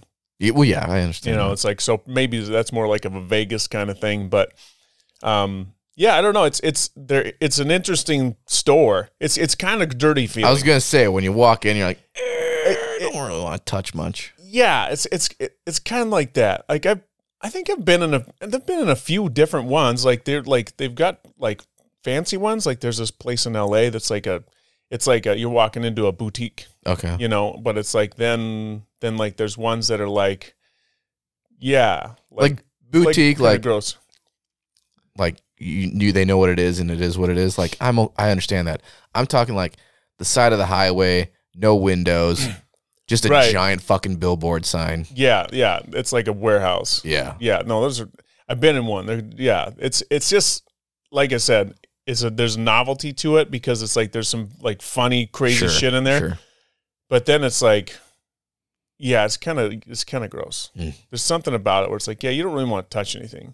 Yeah. You know, it's like if you're gonna spend some money on a device, you know, go go go someplace where it's like someone someone's like, hello. What can I help you with today? Yeah. You know, and it's like they can just kind of guide you through the process. Has this That's a- been returned? Zero. Our our return policy is is two weeks. It's like fuck that. There No there better not be any return policy Oh. ever. No, there's some weird shit out there though. yeah, fuck, I don't know. That I I watched a, a um a documentary ish kind of thing. It was on like I don't know if it was on Vice or something, but it was like this this factory where they make like humanoid sex dolls. Okay. and it's like people spend thousands and thousands and thou- like like 10 20 grand on this doll that looks like a person feels like a person in all shape and form I'm assuming this is mostly a male clientele. yeah yeah they're companion dolls Like these are female looking. oh yes Yeah. yeah. but you can design them certain by the hair by the eyes by the lips That's by the creepy. skin tone by the height by the weight by everything you can design it right down to you know what kind of pubes you want on it everything it's like anything you can Hmm. it's That's kind of messed up. it I mean, it's. I suppose if you're into that, it's probably nice. But like, can you? Do people like send in a picture? Like, can you make it look like this person? i think so like you can say these are these are this this is what this i'd is like it. celebrity. I want it to look like. Yeah. Like, fuck. yeah Weird. so y- when you think about like a place like china and japan Yeah. where the male to female ratio is so fucked. Like when there's 10 men for every wo- woman. Is that is that what it is? It's it's I don't So- know. or if th- it's, I mean, but it's it's bad. It's like there there's cuz I think it's especially in China like there you can only have one kid. right. I think And that if- if it- changed. it- I I think it But changed to now. be- yeah, It used to be that. And you could only have one kid and and the the they didn't want a girl. They wanted boys. huh. And so it's like if they found out it was a girl, there were people like would like mm, they would do things like they only wanted a boy. Huh. So like there were way way there are way way less females. So it's like if you're a dude, Yeah. Even if you're like a relatively attractive dude that makes a good living, it's like the chance of you having a sexual partner in your life over there if say it's like a 10% chance. Yeah. I mean, what are you going to do? That's true. it's That's like valid. you you might go to the extremes just so you have an idea what it might feel like to have a partner. Hmm. So prostitution's big in China. Yeah, I guess. I mean, even then, it's like I bet it's like astronomically expensive. oh fuck yeah. If you're in a ten to one ratio Yeah, and you're willing to do that or you enjoy it or whatever the mindset is, you're gonna make fucking bank. Yeah. You can charge whatever you want. Yeah, and and it's like your yeah your clientele's only going to be like CEOs and shit. Yeah. yeah. No, it's it's it's fucking crazy. It's crazy. So the industry is is massive. You ever heard of a fleshlight? No. Yeah, see that's a thing for dudes. Flashlight? Flesh. Flesh? Like skin? yeah, like flesh. So it's this thing. That, I don't know what the fuck we got onto this. I don't care. This So is the knowledge I want to have just because I like use, useless knowledge. So it's it's a it's a it's like a it's a, they call it a pocket pussy. Okay. You know. So but it looks like a flashlight. So, So, like it- you're so, supposed to. so you could put it in your cabinet and nobody would know what it was. You know, must be but but it a, is it a big flashlight? Like yeah, a it's- Maglite? It's, it's like this Duluth Trading Company. Sorry, Duluth Trading Company, that I'm putting you in the same same sentence as a flashlight. Okay. It's like this. okay. with so it's a, a- tube. It's a tube with a with a end on it. Okay. You take the cap off, and it looks like a vagina. Okay. You know, and it's just like it's like uh, masturbating, but Yeah. but with a, a a tool. And so it's like at first it was like, oh man, why would somebody? It was like, wait a minute though, like it's basically the same thing as a woman having a vibrator. Sure. And that's very mainstream. Like nobody gives a shit anymore. Right. So why would it be a big deal for a dude to have that? But it's still a stigma. And it's it's funny because a friend of mine, who I will not name, we were we're all these guys were hanging out one night, and he's like, "Oh yeah, No problem. those." And, and and everybody's like, "What? Oh my god!" You know, and it was like this fodder for a while, and it's like, but really, so so fucking what? Hmm. It's like, it's totally acceptable for uh, in our society for a woman to find ways to pleasure herself. You know, it's very common. And now, but it's like, but for men, it's something's dirty about it. Yeah, that's valid. And so it's like, why? So you just you just do the thing right in there. You Yeah. gotta like what? Wash it out. Wash it out. How is it? I hope it I- I- like I don't know. Sticky. Like I don't know. I, I have no idea. I have no idea. I, I, um, like in that, in that, uh, documentary, the sex doll thing that they were talking about, Yeah, yeah. they talk about all the men's stuff. Oh, sure. They got you a know. bunch of different whatever. They they've got VR shit that you can watch a movie and this thing that straps to your waist where you don't have to do anything. That's lazy. It's like, I don't know. You got to build a tricep somehow. Go to the fucking gym for that. But, but you, I mean, you think about it. It's like, oh, well, it's hands free. Just sit back, kick back, and relax. And it's I mean, that's technology, I guess. you're so. watching a movie, you know, and it's like, and it, it it like works in rhythm with what's happening in the movie you're watching. So you're watching some porn, Yeah. and Huh. it's there's a movie. Um, I don't know. I think it's got uh, uh um Jonah Hill in it, and um I don't know if he dies or something. But there's this there's this it's they got all this um they're in these offices and shit, and there's always this one dude. Whenever they go into his office, he's got this thing strapped onto him, and he's got his headset going on. It's like, God damn it! I told you to knock when you come in here. So every time they walk in, but it's like this space age looking device that wraps around your whole pelvis. Yeah. You know, and it, and it's just funny. It's like a big fucking wrestling crotch protector. Yeah, it's like, but it, yeah, but except for it's got the tube in the front, and it's like it's motorized and all that shit. But they got some crazy stuff out there for for both sexes, you know. And it's like, and it- it's funny too because have you ever seen like uh like those like those uh, gotcha photos where it's like people who don't know what's in the mirror when they're doing a selfie in the mirror and there's like a, a dildo hanging in the background. Oh, yeah, yeah, yeah. so Like check your backgrounds, people. Yeah. yeah. Oh, yeah, I can't tell that story. Uh oh. I can't I can't tell that story. I'll tell you why I can't tell that story afterwards. And it's but it's yeah, I can't tell that one. Okay. I I I uh, I think it would um yeah, yeah, I'm just gonna leave it there. We'll talk afterwards. We'll talk afterwards. It's it's a funny story, but I think it would it would adversely affect somebody's relationship with somebody else. That's and, fine. and they listen, so I'd rather not do that. That's fair. But um, either way, I don't know how the fuck we got on here, but it's it- you got a giant vibrator on top of your dresser. That's basically that's how we got here. Jesus. but it's not, just Mm. to be clear. It's not. It's not. It's not. It's not. Keep those in the drawer. That's right. Yeah. little privacy. Mm-hmm. Gotta have privacy. Um. So anyway, I don't know. We got You know, fucking side tracked. sidetracked. Heavy. Yeah. Okay, so I was telling you before this that we're gonna we have to take a hard left. Take a hard left. yeah. We went right. We're going left. We we gotta do it. we gotta reverse course. Bring it. Um, so I was trying to figure out how much my car is worth Hmm. on the trade. Yeah. Dude, those online sellers or the online buyers, excuse me, like the Carvanas Yeah. and the the CarMaxes, prices are crazy. So talk. What's what's crazy? Tell me. Like what you would sell it privately. Crazy. So you you're getting retail prices from Carvana or a dealer. Yeah. Not from the dealer.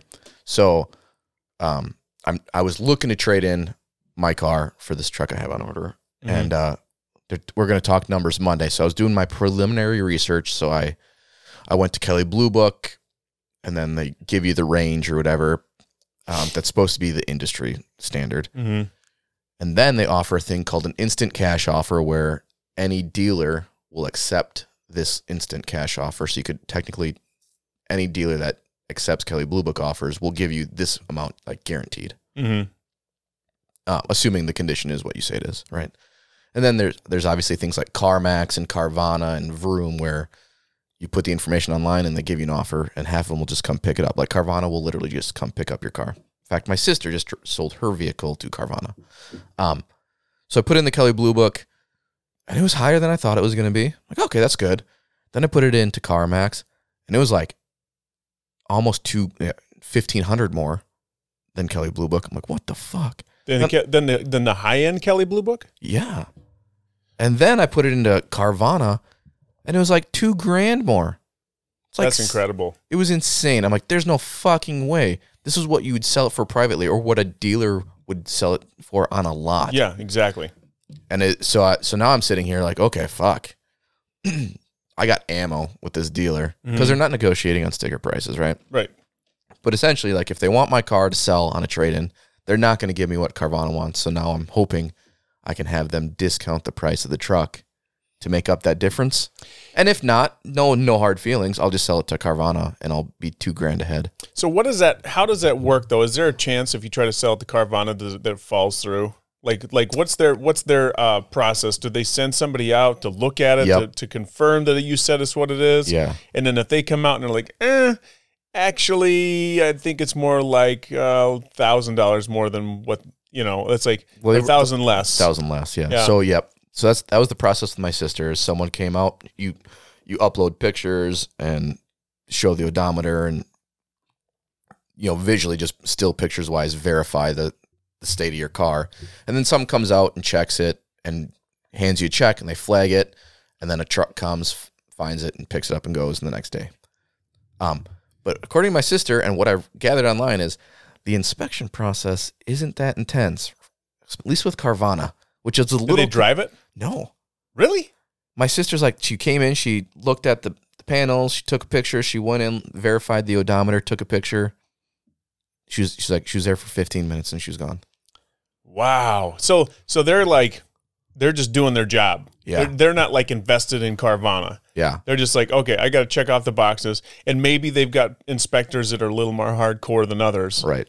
But like, But from what I understand is places like Carvana and CarMax, since they don't have to pay like commissions to salesmen because you just buy them online oh as well. sure, like they only make a couple hundred dollars on a vehicle.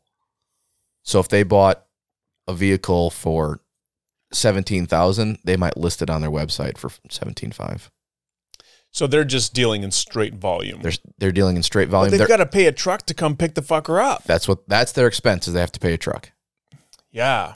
And then they take it to a facility, they mass detail it with a bunch of the other ones, and then it gets posted online and delivered. See, when when you say shit like that, it makes me think, well, fuck, man, because because like new trucks, they were always expensive. Yeah. I don't think they're. I don't think new trucks have have have the inflation has gone up like it has on used trucks. No, it It's- hasn't. And so it's like, if I could take my used truck and get top fucking dollar for it, Right. and then go buy a, a new truck, it's like I got a little bit more of a payment, but I got a brand new fucking truck. hmm It's like, why wouldn't I do that? Yeah. You know, it's like that's I think the inflation with the new truck totally depends on the dealer and if they have like a, a markup above MSRP. well, and you don't get like the the rebates. Right. Used to be you get, get a bunch of rebates. yeah, you don't get shit. the rebates, you don't get the incentives. You don't get the- You're basically paying sticker. you're paying sticker. Again, some places will try and charge you more than sticker because of low inventory, but I Mhm. wouldn't go to a dealership that does that. Yeah, they're held to a little different standard Yeah. unless they're unless it's a used car. Right. Because if it's a used car, they do whatever the fuck they want with it. Yeah, but that's awesome. And I take good care of my vehicles, and so I'm happy with it. But at the same token, I'm like, fuck, if that's the inspection process, do you really want to buy from Carvana? Right. Well, that's the whole thing. Where how do they like long term? How does that company survive with that kind of business model? I don't know. It seems like it's a pretty fucked way of doing things, and and maybe somebody, some fucking CEO, is getting really fucking rich Yeah.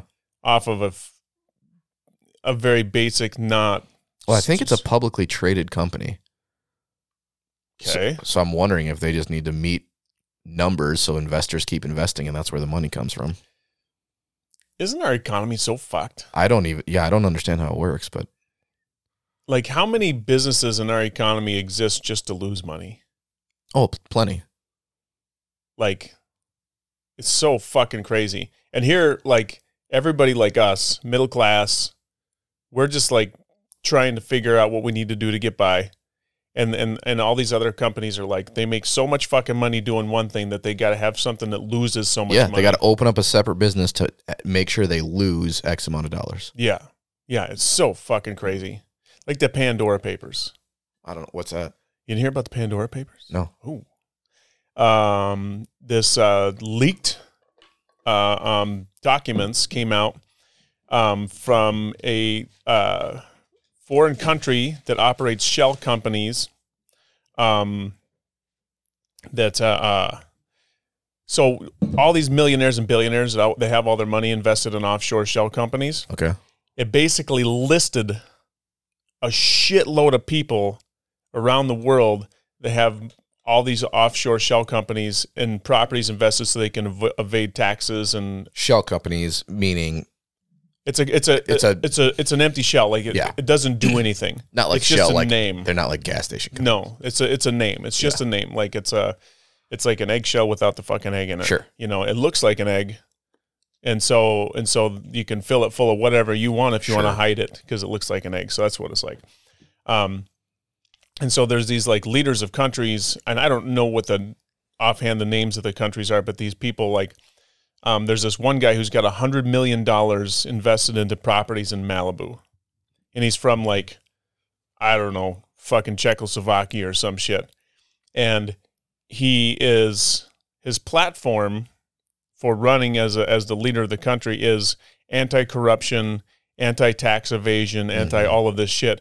And yet he's got a hundred million dollars worth of properties invested in the United States, so he can avoid having to pay Mhm. taxes and all the shit on the money he's got off the side. And so it exposed a lot of fucking people who were living the life of like the good politician, anti-corruption kind of person, but really they're just like every other fucking rich son of a bitch that's got money poured into all these different countries. And so one of the big movements that that have been has been trying to grind, gain steam is to get all these other countries that are tax havens to increase their tor- corporate tax rate to 15% across the board so then the tax havens won't exist and then the countries that are suffering because people aren't paying their taxes um, will will actually be able to get that tax money and reinvest it into the economy and make it right. Mhm. Um, so Ireland used to be a big tax haven, and now they committed to doing the fifteen percent corporate tax rate. So Apple, Facebook, Twitter, and maybe Microsoft, their fucking headquarters is in Ireland, Mm. so they can have this. I didn't know that. yeah. So they can have this place where they can hide, not hide, but they can keep all their money and not pay taxes on it. Interesting. So, so it's like if they go to a 15%, the incentive for them to do that is no longer there. They're Sure. probably going to go to the Caymans or some other fucking place, Switzerland. yeah, the US is higher than that, right? It is. Yeah. It is. Um, but it's like, uh, uh, so they'll probably find some other home to put their money. Sure. But it's like it's going to be a major inconvenience for them because it, and it will expose all this fucking bullshit. It's like, oh, we're really there because we believe in Ireland. It's like, no, you're not. Right. You're a fucking lying sack of shit. You're there so you don't have to pay taxes on your money. Mhm. You know, and it's like I started thinking about that. You get these multi-billion dollar companies, right? And they're and like like fucking Bezos and, and Amazon and shit. And they're paying the amount of taxes a year that you and I pay. Or less. And and it's like our economy is so fucked and we're always printing money and borrowing money just so we can fix our roads and pay for our schools and all that shit. But it's like if everybody was actually paying taxes like we pay taxes, would we be in such a bad economic state? You know, would we would we always be arguing every fucking year about do we do we or do we not raise the debt ceiling so we can keep our country running like they're doing right now? Kick the can down the road till the next fucking meeting. Like it's it's such a fuck system and it's all about greed. You know, it's like the people that are making the decisions on whether we do or don't raise the debt ceiling, they're hiding their money. Right. You know, and so it's like if they all weren't hiding their money, we wouldn't even I don't know. Maybe we wouldn't even be having these conversations and that would be one less massive fucking you know, bullshit line item that we got to take care of and we could do more real shit with the fucking senators and congressmen and their time. Yeah, You I don't know. I don't know what Bezos pays in taxes. It came out. He paid like fifteen thousand dollars Okay. in in twenty seventeen. what did he pay in 2018? I don't know. That document never came out, but it was like in tw- he made like ninety some million, Yeah. and he paid fifteen thousand. Yeah. That's crazy. It's fucking bananas. That's bananas. Now I'd be interested to know what he paid like in 2018. Like if if he just was it all It was all write offs and and and like uh, losses and and loopholes and shit like that. Yeah, it wasn't. It wasn't like set up where he's going to pay more next year because he didn't pay much that year. that yeah, that's what I'm wondering. yeah, it wasn't that. It was now like there is something going around that I disagree with, which is people paying taxes on un uh, what's the word? What's the word? Like on stocks that rose in prices. Like if you have a million dollars in stocks yep. and over 2021 it goes to a million and a half. Yeah. I don't think you should pay taxes on that. When you cash it out, you don't think so? No, when you cash it out, yes. But there's something going around about paying taxes on what your portfolio is. Oh, no. You haven't earned it yet because it could go down still too. So okay, so there's one of the loopholes that the rich are using is like so like um say it's it's like it's not about cash on hand, it's about net worth. And so let's say you got a, a fifty million dollar portfolio, right? Um, but you uh you just keep investing money, and as long as you're investing it, you don't have to pay taxes on it. You know, you just boom, boom, boom. You're investing it and doing this thing, and it's compounding, and you're making more and more money on it. But you paid taxes on it before you invested. it. Right. But it, let's say you got 50 million and and over a year's time your 50 million grew to to 65 million with good investments. Yeah. Okay, so now you got 65 million. So you made 15 million dollars on your investments over that year. Um but all the money you have is either invested into your company or invested into your your market.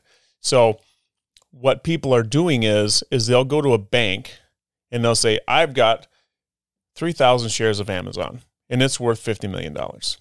I want to get a loan for $2 million against those shares that I've got.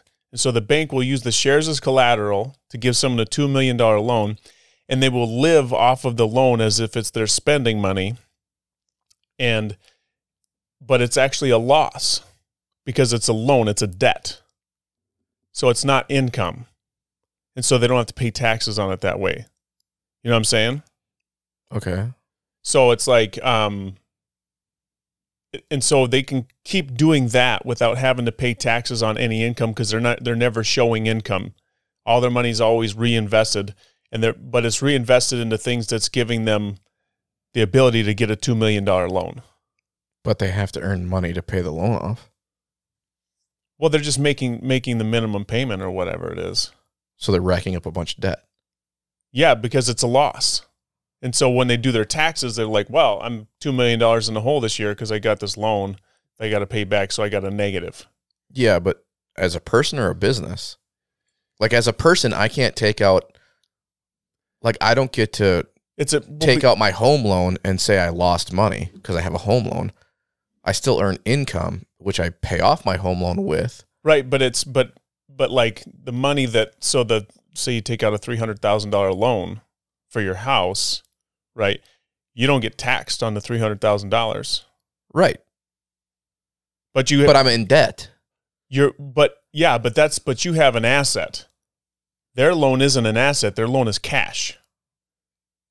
So so they're they're not like sitting on an asset. They're they're spending it like they're going to restaurants. They're they're living their life. They're buying their kids shit. They buy cars. Yeah, no, I understand that, but I'm saying they still have to. Like, if you took out a loan for year one for a million dollars, and you had to, like, you have to pay back the loan, so you're gonna have to have money, aka income, to pay off the loan, and then so you should have to pay income or taxes on the income that you made, even if you had to use that income to pay off the loan. Right, but it's a lot less income than than the amount of loan that you're getting off of all of your stocks and your bonds and your portfolio.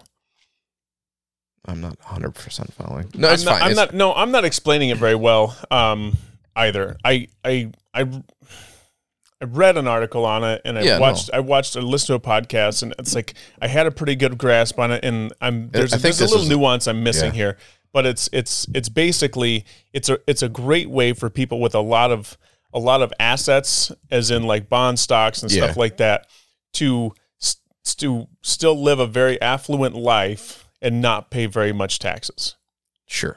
you know and so they can they can live a life that that everybody else in the world dreams of living. But they still if they realize the the if they if they cash out or sell a share hmm and then they you know if you put a million dollars invested in a share and then you make half more million dollars hypothetically you you paid taxes hypothetically i don't know the exact code on the million before you invested it. Yeah and then so you should have to pay taxes on the half million you earned when you take it out. Yes.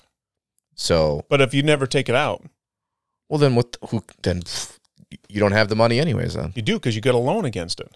But if you died and you still have outstanding loans, they're going to sell your stock. well right but, the but loan. the value of the stocks is far greater than the loan. So like let's say just with bezos he owns 51% of amazon. Yeah, he didn't invest a million dollars in his shares. You know, his shares were maybe they were 90% and they were like 27 cents a share and they're Mhm. his. You know, so it's like now they're $3500 a share. Mhm. You know, and so it's like all of that compounding gain he made he paid it he paid taxes on the very beginning of it which was pennies yeah, you know so his his wealth is 168 billion dollars or whatever it is but he got it for pennies in the beginning and then it grew over the period of 10 years or 20 years or however Yeah. long and so it's like his initial tax burden to get those shares was very minimal and then the value of them has grown to 168 billion whatever the fuck it is so he's not as long as he doesn't take it out, he doesn't have to pay any taxes on that 168 billion. right. So he's got 168 billion in value and he can take a loan against that and then he can pay off that loan and yes, you got to make the loan payments, but let's just say the loan payments equal out to you know, $300,000 a year. And then he's got to pay taxes on $300,000 a year as opposed to paying taxes on the 2 million dollar loan that he got, you know, of as income. And so he's paying a far less tax rate than he would be if he was actually selling Sure, some shares and and then living off the two million dollars in shares that he sold. sure. He he's I understand. Yeah. So so so because he can take a lesser salary to pay off a loan that equated to a bigger salary, his responsibility for taxes is less than if you would have just earned the income. Right. Gotcha. Yeah. I understand now. and you and you have to be so wealthy to be able to do that. Right. You know, and so it's like once people get into that tax bracket, then they can then they can manipulate what tax bracket they're in, Sure. you know. And so it's like Well, then flat tax would be pretty good. Well, yeah, I mean, I, I still think I honestly I don't I don't mind that. I don't either. I, I think it would be so much fucking simpler. Yeah, it Let's would. let's do what Italy does. Flat tax. They fucking at the at the end of the year, they send you a notice in the mail and it says this is how much tax you owe. This is where every fucking penny of your taxes is going, and they break it all the way down. You write a check and you fucking mail it back to them. Hmm. That's it. No accountants, no fucking H and R See, block. I, I like that transparency. You know, if we talk, and we've mentioned this before, like, I just wish our politicians had to live on the same fucking rules they set for everyone else. yeah, Fuck yeah, absolutely. Salaries, insurance, taxes, et cetera, et cetera. Wouldn't it be awesome if you could see Like how? where your money's going? yeah, You could vote and say, I, you know, and you know put my money towards the roads, put my money towards this, put my money towards that. if uh if a government shuts down, why the fuck? We're still paying senators though. We can't pay our we pay them all. but we'll still pay our senators and our congressmen. Fuck yeah, we paid them through all through the pandemic. They didn't do shit. No, they should be the first ones to get their pay cut Yeah. or stopped. Or at least say, I'm going to take a salary cut because I know how many fucking people out there don't have a job anymore. Yeah, you know, so it's back to the Italian model. It's like the whole banking accounting industry would be cut to a third. Like how many how many massive accounting firms exist just because of taxes? yeah, Just because of like trying to find the loopholes and everything else. So if you fucking washed all that off, think about that. How much less stress compounded by 350 million people in this country? How much less stress would there be at the end of the year for the whole fucking country? People would be so much happier if you didn't have to think about that. How like the fucking happiness scale would be through the roof. People would be like so in so Italy, nice to each other. so they write a check. So do they not take out any taxes before like the end of the year? They they might take taxes from your wages as Yeah, as you make okay. them, but at the end of the year, like whatever is left over, Oh, sure. you know, it's like the, the you got to write a check, and the taxes are very high in Italy. Okay. They're very high, you know. Um, but it's like that's one of the things you pay for to have a, to have things easier and smoother. And I'm not saying there's not corruption and all that shit. There's there's flaws in every system, but that model of you pay your taxes from your wages and all that shit, and at the end of the year, it's like either you owe some or you get a little back. Well, that happens now. Yeah, but but oh, but like you have to fucking grind through your receipts and your Yeah. fucking pay stubs and and and the stress of like, what if I put in the wrong number? Yeah. You know, it's like then the IRS is going to come after me and they're going to hammer me. And then let's let's say I owe the IRS a thousand dollars and I make my return and it comes out. It's like I, I put it on the wrong fucking line, and all of a sudden I'm getting twelve hundred dollars back. Right. So now I'm twenty two hundred dollars off, right, of what it should have been. So the IRS comes in and they're like, "Hey, pal, got to do a little audit here. So for the next week of your life, you're gonna have a fucking stress heart attack every single night, or just about." You Yeah. know, because we're gonna go through your whole fucking life, every receipt for the last ten years. You better have them in a box somewhere because if you don't, you're in trouble. So then you got to dig everything out. Pray to fucking God you can somehow pull together out of your ass the numbers they need. And if you don't get the fucking numbers they need, then they're going to come down on you with a ton of bricks. And then they're like, oh, by the way, so you got 1200 this year and you should have paid in a thousand. What happened last year? Oh, Yeah. uh, you got an extra hundred dollars that you shouldn't have got. See, you want to know the you want to know the key to not having that happen? Make little enough money where standard deduction is all you need. Yeah. Well, but even then though, like I remember when I was just getting my W two. Yeah, I know. It's still fucking stressful. it is. you know, and then the penalties are fucking huge sometimes. You know? I don't. Yeah, it's just we're everything fucking goes to the government. I don't know why people have to do this themselves. Right. The government knows how much you owe them. Yeah, They know. they, all this shit gets sent in. Yep. They can have an active tabulation. There's no reason that you have to spend X amount of time to figure it out when they could just literally email you saying, "Here's Mhm. what we got. Let us know if there's any changes." Done. Right. You need change of address. it's like it shouldn't be that fucking hard. No shit. The only people that really would need accountants are companies that have employees. Sure. You know, because you got to pay the taxes for your Yep. employees. So you do the payroll and all that stuff. That's where the accountants come in. Yep. You know, above and beyond that, as just a regular dude doing a regular job, Yep. Could you imagine how many people would probably prefer doing just a regular fucking job if Just they knew they have didn't do the tax part. just to not have to deal with that, yeah. you know? Like it, it's I think it's astronomical. I think it really would be. It would be I can see it. It would be such a fucking wild difference. So you look at Scandinavian countries, they're always like the happiest countries in the world, like the general scale of happiness, you know, like joy of living and, Sure, and sure. quality of life. And it's like they have the highest taxes, but they have the best fucking living situation that exists. It's like, why is that? It's because they don't have to fucking stress about all the shit that we stress about. hmm You know, it's like you probably have less billionaires in Scandinavian countries than you have here. But it's like, but as a general society, people are so much fucking happier. And at the end of the day, why the fuck are we here? Yeah. You know, Do they do four day work weeks? I don't know, I but I want to say, I think, go ahead. No, I was gonna say I just read an article that the four day work week is becoming more popular like worldwide, It is. But there's a lot of speculation if it would ever come to the US. I don't know. It's coming to my my company's a four day work week. Yeah. Yep. We only work four Monday through Thursday. I work five because on Fridays You I meet with clients stuff, and yeah. do all that shit. But like all my crews, they don't work. They only work four days, and they fucking love it. Yeah.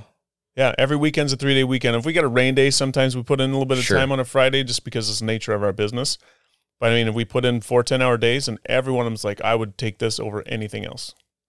You know, when you do nice three day work weeks and it's a 12 hour day, Nah, that's that, too much. that pushes it pushes the limit on the on the like the last two hours of the day of- of whether you're actually productive or not. right. But like the four day work week is, I, I love it. I think it's the best. Yeah. See, I could see it. I could see it. Yeah, It'd be nice. and you wouldn't be able to apply it to every situation. No, of course. you know, not. like obviously, like teachers, it's a five days. Well, that's assuming school didn't get switched over to four days. Well, that's true. Yeah, I suppose like all that, all that shit. You know, maybe like service industry still you could do it four days. I don't know. Maybe you could apply it to every. Yeah, if someone's a four day work week, might be a Thursday through Sunday. Right. But yeah, but it's only four days. right. Yeah. No, I think it'd be. I think it'd be a good thing. I do, and I and I think that I would. I would gladly pay higher taxes than I already pay if my health care was taken care of. If I didn't have to stress about fucking accountants and shit. hmm if like I knew that like all of our public service people, teachers, fucking policemen, firemen, EMTs, if they all got paid well, I I wouldn't bother me one bit, Sure. you know? Not at all. And it's like and then if I wanted to, I could work harder and make more money. Yep. Cuz that's what you do. Yeah, know. you have the option to. Yeah. But your basics are taken care of. Yeah, that's I'm actually I'm not opposed to universal healthcare either. At all. Um understanding what it is. If it's as effective. That's the biggest thing I don't know. Like one of the benefits of our health industry right now is the innovation and progress. yeah. Like US is a leader in new practices or better practices. Mhm. And so that's the only thing that I would be concerned with is, and of course, that's driven by money. Mhm. Um, you know, if that would go away, if there's suddenly a stagnant push to better medical practices. But I do not think at any point someone should be without health insurance like that. Like, are, we- aren't we like the only country that doesn't have it? I don't like think ma- we're the, we're like not the, the major, like Yeah, first world country. Yeah, I think we're we're yeah. I, I don't know the answer to that, but I feel, I feel like there's probably there's some truth to that. The selfish part of me, the greedy part of me, the Capitalist, the dirty capitalist part of you. no, the pure greedy part of Oh, me, okay. individual greed would, like, if my employer no longer had to pay health benefits or health insurance, hmm like, yeah, you should just add that onto my salary, the money you're saving, because I have to pay higher taxes now. No, you're not onto that. Well, Like, if an employer benefit, like, could- because Well, I see it as a package. well, see now. I guess the the the piece where you where you really got to ask is like, so if the employer doesn't have to pay those benefits, where are they coming from? Then they got to come from somewhere. So it's Yeah. like it's like um, everybody's paying higher taxes. So Right. your your business taxes are higher, your individual taxes are higher. So at the end of the day, everybody's paying more. Your employer's still paying more, or or that money that they're putting towards you, they're still paying more that that money in higher taxes to go to the healthcare. So Yeah, but so if my tax rate increases five percent for universal health care. Let's Yep. just say as a hypothetical. So it goes from whatever it is now, fifteen percent to twenty percent. Okay. If my employer is paying for easy number sake thousand dollars a month, Okay. which for is healthcare, which for healthcare, which I think is low actually. probably pretty low. Um, so maybe it's closer to two thousand for a family plan. I don't know. I know what I pay. Um, and I pay one hundred and fifty dollars or whatever my portion is. Mm-hmm. Like if I no longer have to pay one hundred fifty there, but I'm paying one hundred fifty to two hundred in taxes, and they're getting a, they're no longer paying a thousand a month. I don't know. Like the greedy part of me is just like, okay, if you're saving a thousand, maybe you're paying now five hundred in extra taxes. You should like you know swing a boy some cash. My my question is is that are they actually saving it? I don't know. If their costs increase, then then then like it's still a wash. Sure, that's You true. know? I gotta I gotta take I broke the seal, man. Oh, okay. Yeah, we'll I take a gotta- quick break. I do want to get back to this though because this is an intriguing conversation. It was just me being selfish, man. Selfish capitalist bastard. It's not even capitalist. I just I like the sound of it. we'll be right back. All right. Oh, we back. Hey, we're back. Okay. And I got the right headphones on. Yeah, you do. So, last election, this was talked about a lot, and this is why I, I brought it up. Um,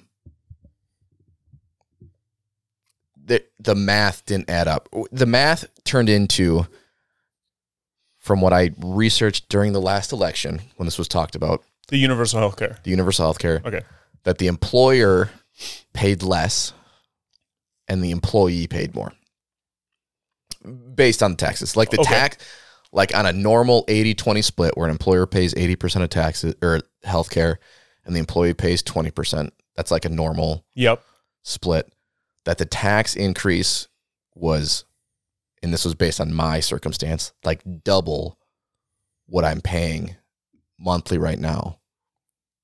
The you, the the amount of taxes doubled. the so the tax increase I would have received to get universal health care doubled my monthly cost of health care based on what I'm paying privately right now. Okay, so, my so what you're saying in your circumstance, the amount of money coming out of your check currently for healthcare Right. would double going into taxes. Correct. So To- you'd be paying twice as much out of out of your pocket than you are now for universal healthcare. correct. Okay. Based on the numbers that were given at the last election. All right.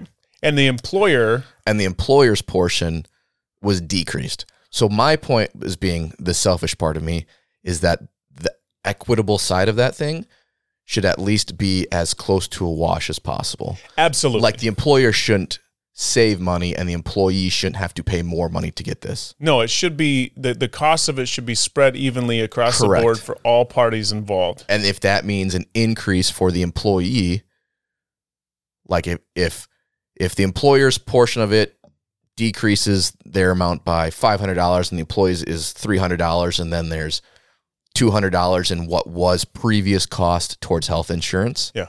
then I think that should be split. Yeah, so the employee, so the employer can save hundred dollars, and the employee can make an extra hundred bucks Yeah. on their paycheck. I don't disagree with that at all. That's what I was trying to say through all that conjumbled mess. No, I got it, and, and it's and it, I I I'm on board with that. Yeah. hundred Just because I could I could envision a large company, right? Mhm. If the if the numbers worked out like they worked out in my personal case, hmm you know, you have mid-ranged employees making a median salary that if they're now paying more, but the company it doesn't have to pay a thousand people's insurance at eighty percent, that company might just save themselves twenty grand a month. Like Well, yeah, yeah, absolutely, and and that kind of goes back to holding companies and corporations to the same standard as you hold people. So you want to say that that like a uh, like the new laws or like a, a corporation is an entity that has you know that can donate to a presidential campaign as an individual. You know that's the law. yeah, So it's like then the motherfuckers ought to be treated like an individual too. You know, so Sure. it's it's like there there ought to be that same equitable share in in the investment of the universal health care. sure. You know, and I, and here's the thing, like I feel like if like there wasn't like the backdoor fuckery that happens with Congress and with Senate and and like when they're making laws and tweaking things, I think that so many more people would be on board with universal health care, even if it meant paying more taxes. Because going back to the the universal happiness of your population, it's like if you could if you could monetize the amount of stress reduction in in the country's populace just by being able to say when I'm sick I can get help. Right.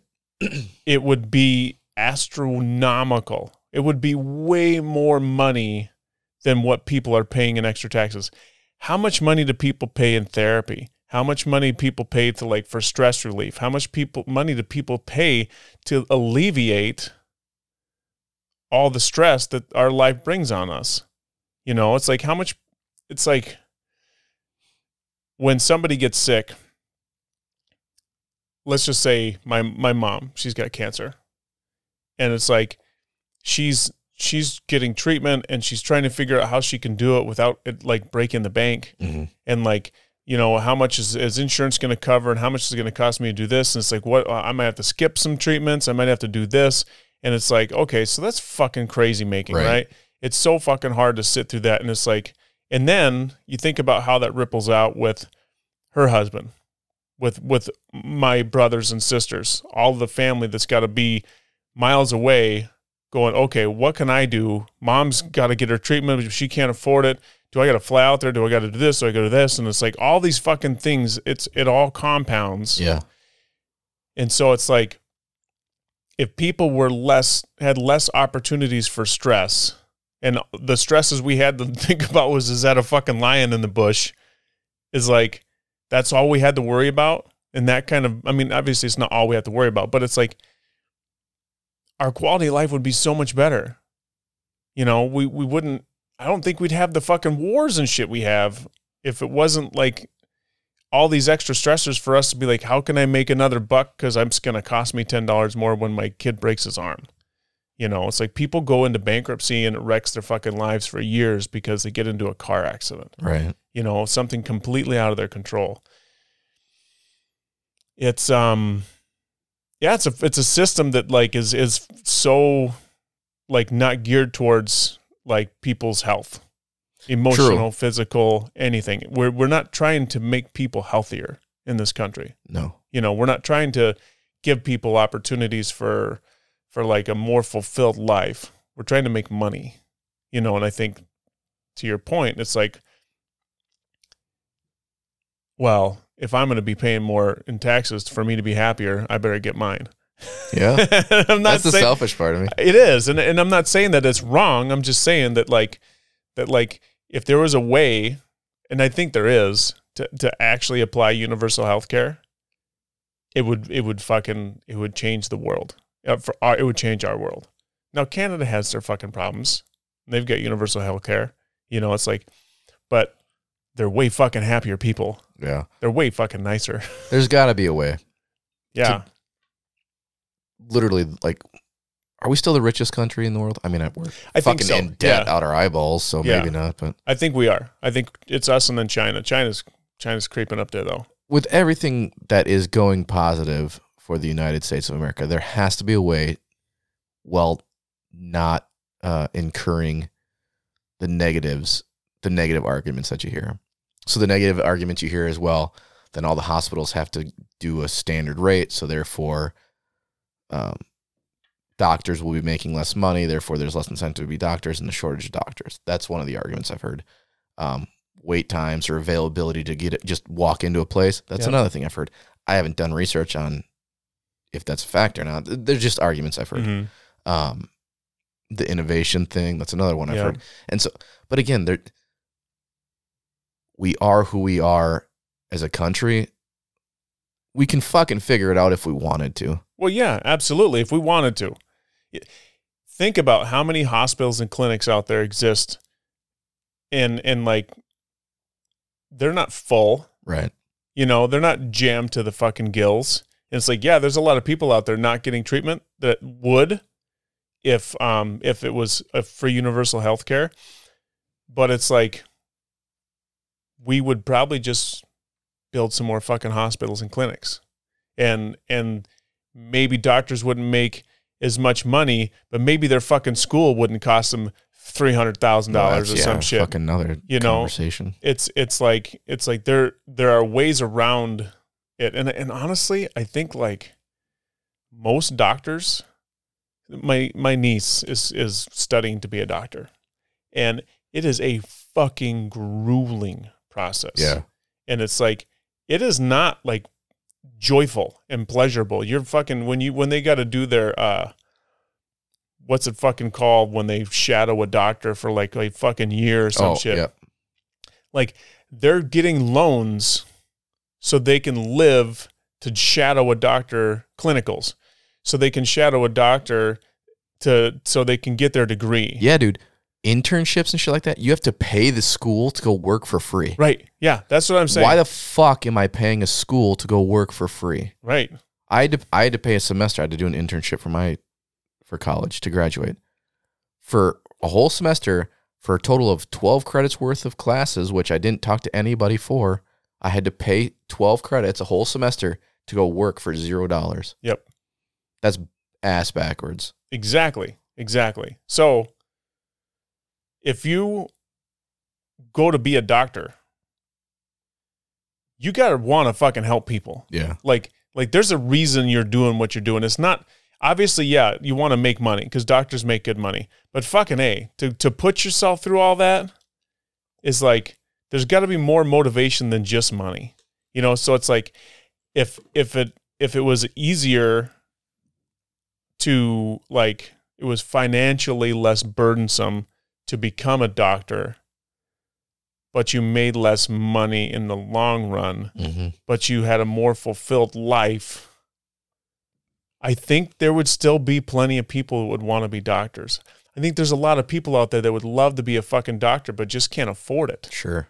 you know and so it's like if those people had opportunities to become medical doctors fuck you know you think about like all the all the little fucking kids out there whose whose parents like can't afford to put them in in school because they've got medical bills.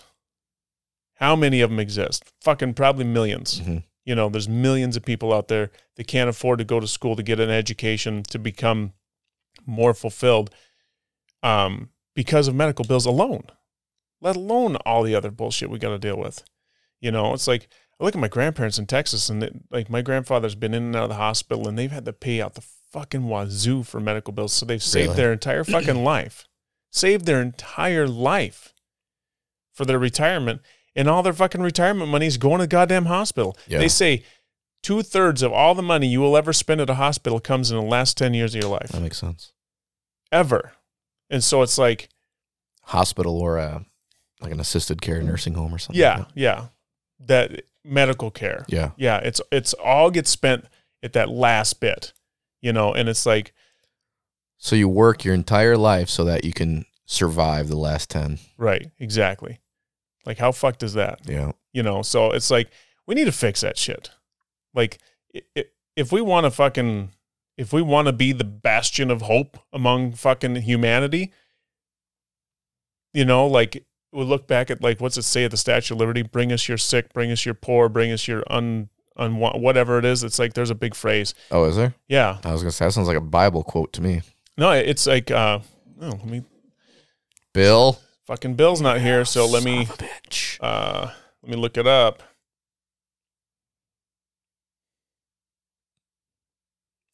Slight pause. Okay. Says, "Give me your tired, your poor, your your huddled masses, yearning to breathe free, the wretched refuse of your teeming shore. Send the homeless, tempest tossed to me. I lift my lamp beside the golden door." Huh. So basically, that was a message to the world that said, "We're here we want to we're here to help you know you want to come find your future you want to come find your opportunity come to us you know come come land on our fucking shore You know, that's what we were built on was that fucking message. You know, and it's like, if that's really who we are, you know, if that's really because that's what the fucking flag stands for. That's what our country was built on, supposedly. It's like is that ideal? Mm-hmm. It's like that's really who we are. Then why not? Why aren't, why aren't we doing it? Well, because because then we might have to suffer a little more to to make it happen. You know, how I how idealist are you really, Kyle Crosby? Mm, not very, I think. yeah, I, I it's it's a fucking I don't know. Suffer a little more. Hey, tell you what, we won't make you listeners suffer anymore. dude, rough. I'm just kidding. Much love, everybody. Yeah, absolutely. Oh, you bastard. no, we love y'all. Absolutely do. Yeah, Thanks this for- is good stuff. This is. It's a good place to end. We get some philosophical stuff, man. We we did. We philosophied. Hey, the engagement with you listeners is one way, so let us know what you think. Oh, snap. Call them out again. How many times are we going to do this before somebody actually uh, does something other than puts up a hand emoji? Isn't that like the extent so far? Yep. I sent one email. You sent an email to our our email. yeah, I sent an email to our email. Hey, we do have an email if you're interested. Yep. It's kyle.ike.conversation at gmail. I know it's long, but Gmail's free, so get what. Don't worry about And it. And it's a fucking link. Nobody has to type that shit in anymore. Yeah, I know. I make it where you can just literally copy and Yeah, paste it just- in your thing. Just just done. check Easy. check Easy the peasy. details. All right. Thanks everybody. Hey, man. Yeah, have a good week. Thanks for tuning in. Much love. Yeah. And, uh, You too, Mr. Kyle Crosby. yeah. So glad we do this. Same. This is a highlight of my Saturday or Sunday or whatever day we Whatever it. day we're doing it. Yeah. So, all right. Appreciate Take you. Take it easy. Bye. Bye bye.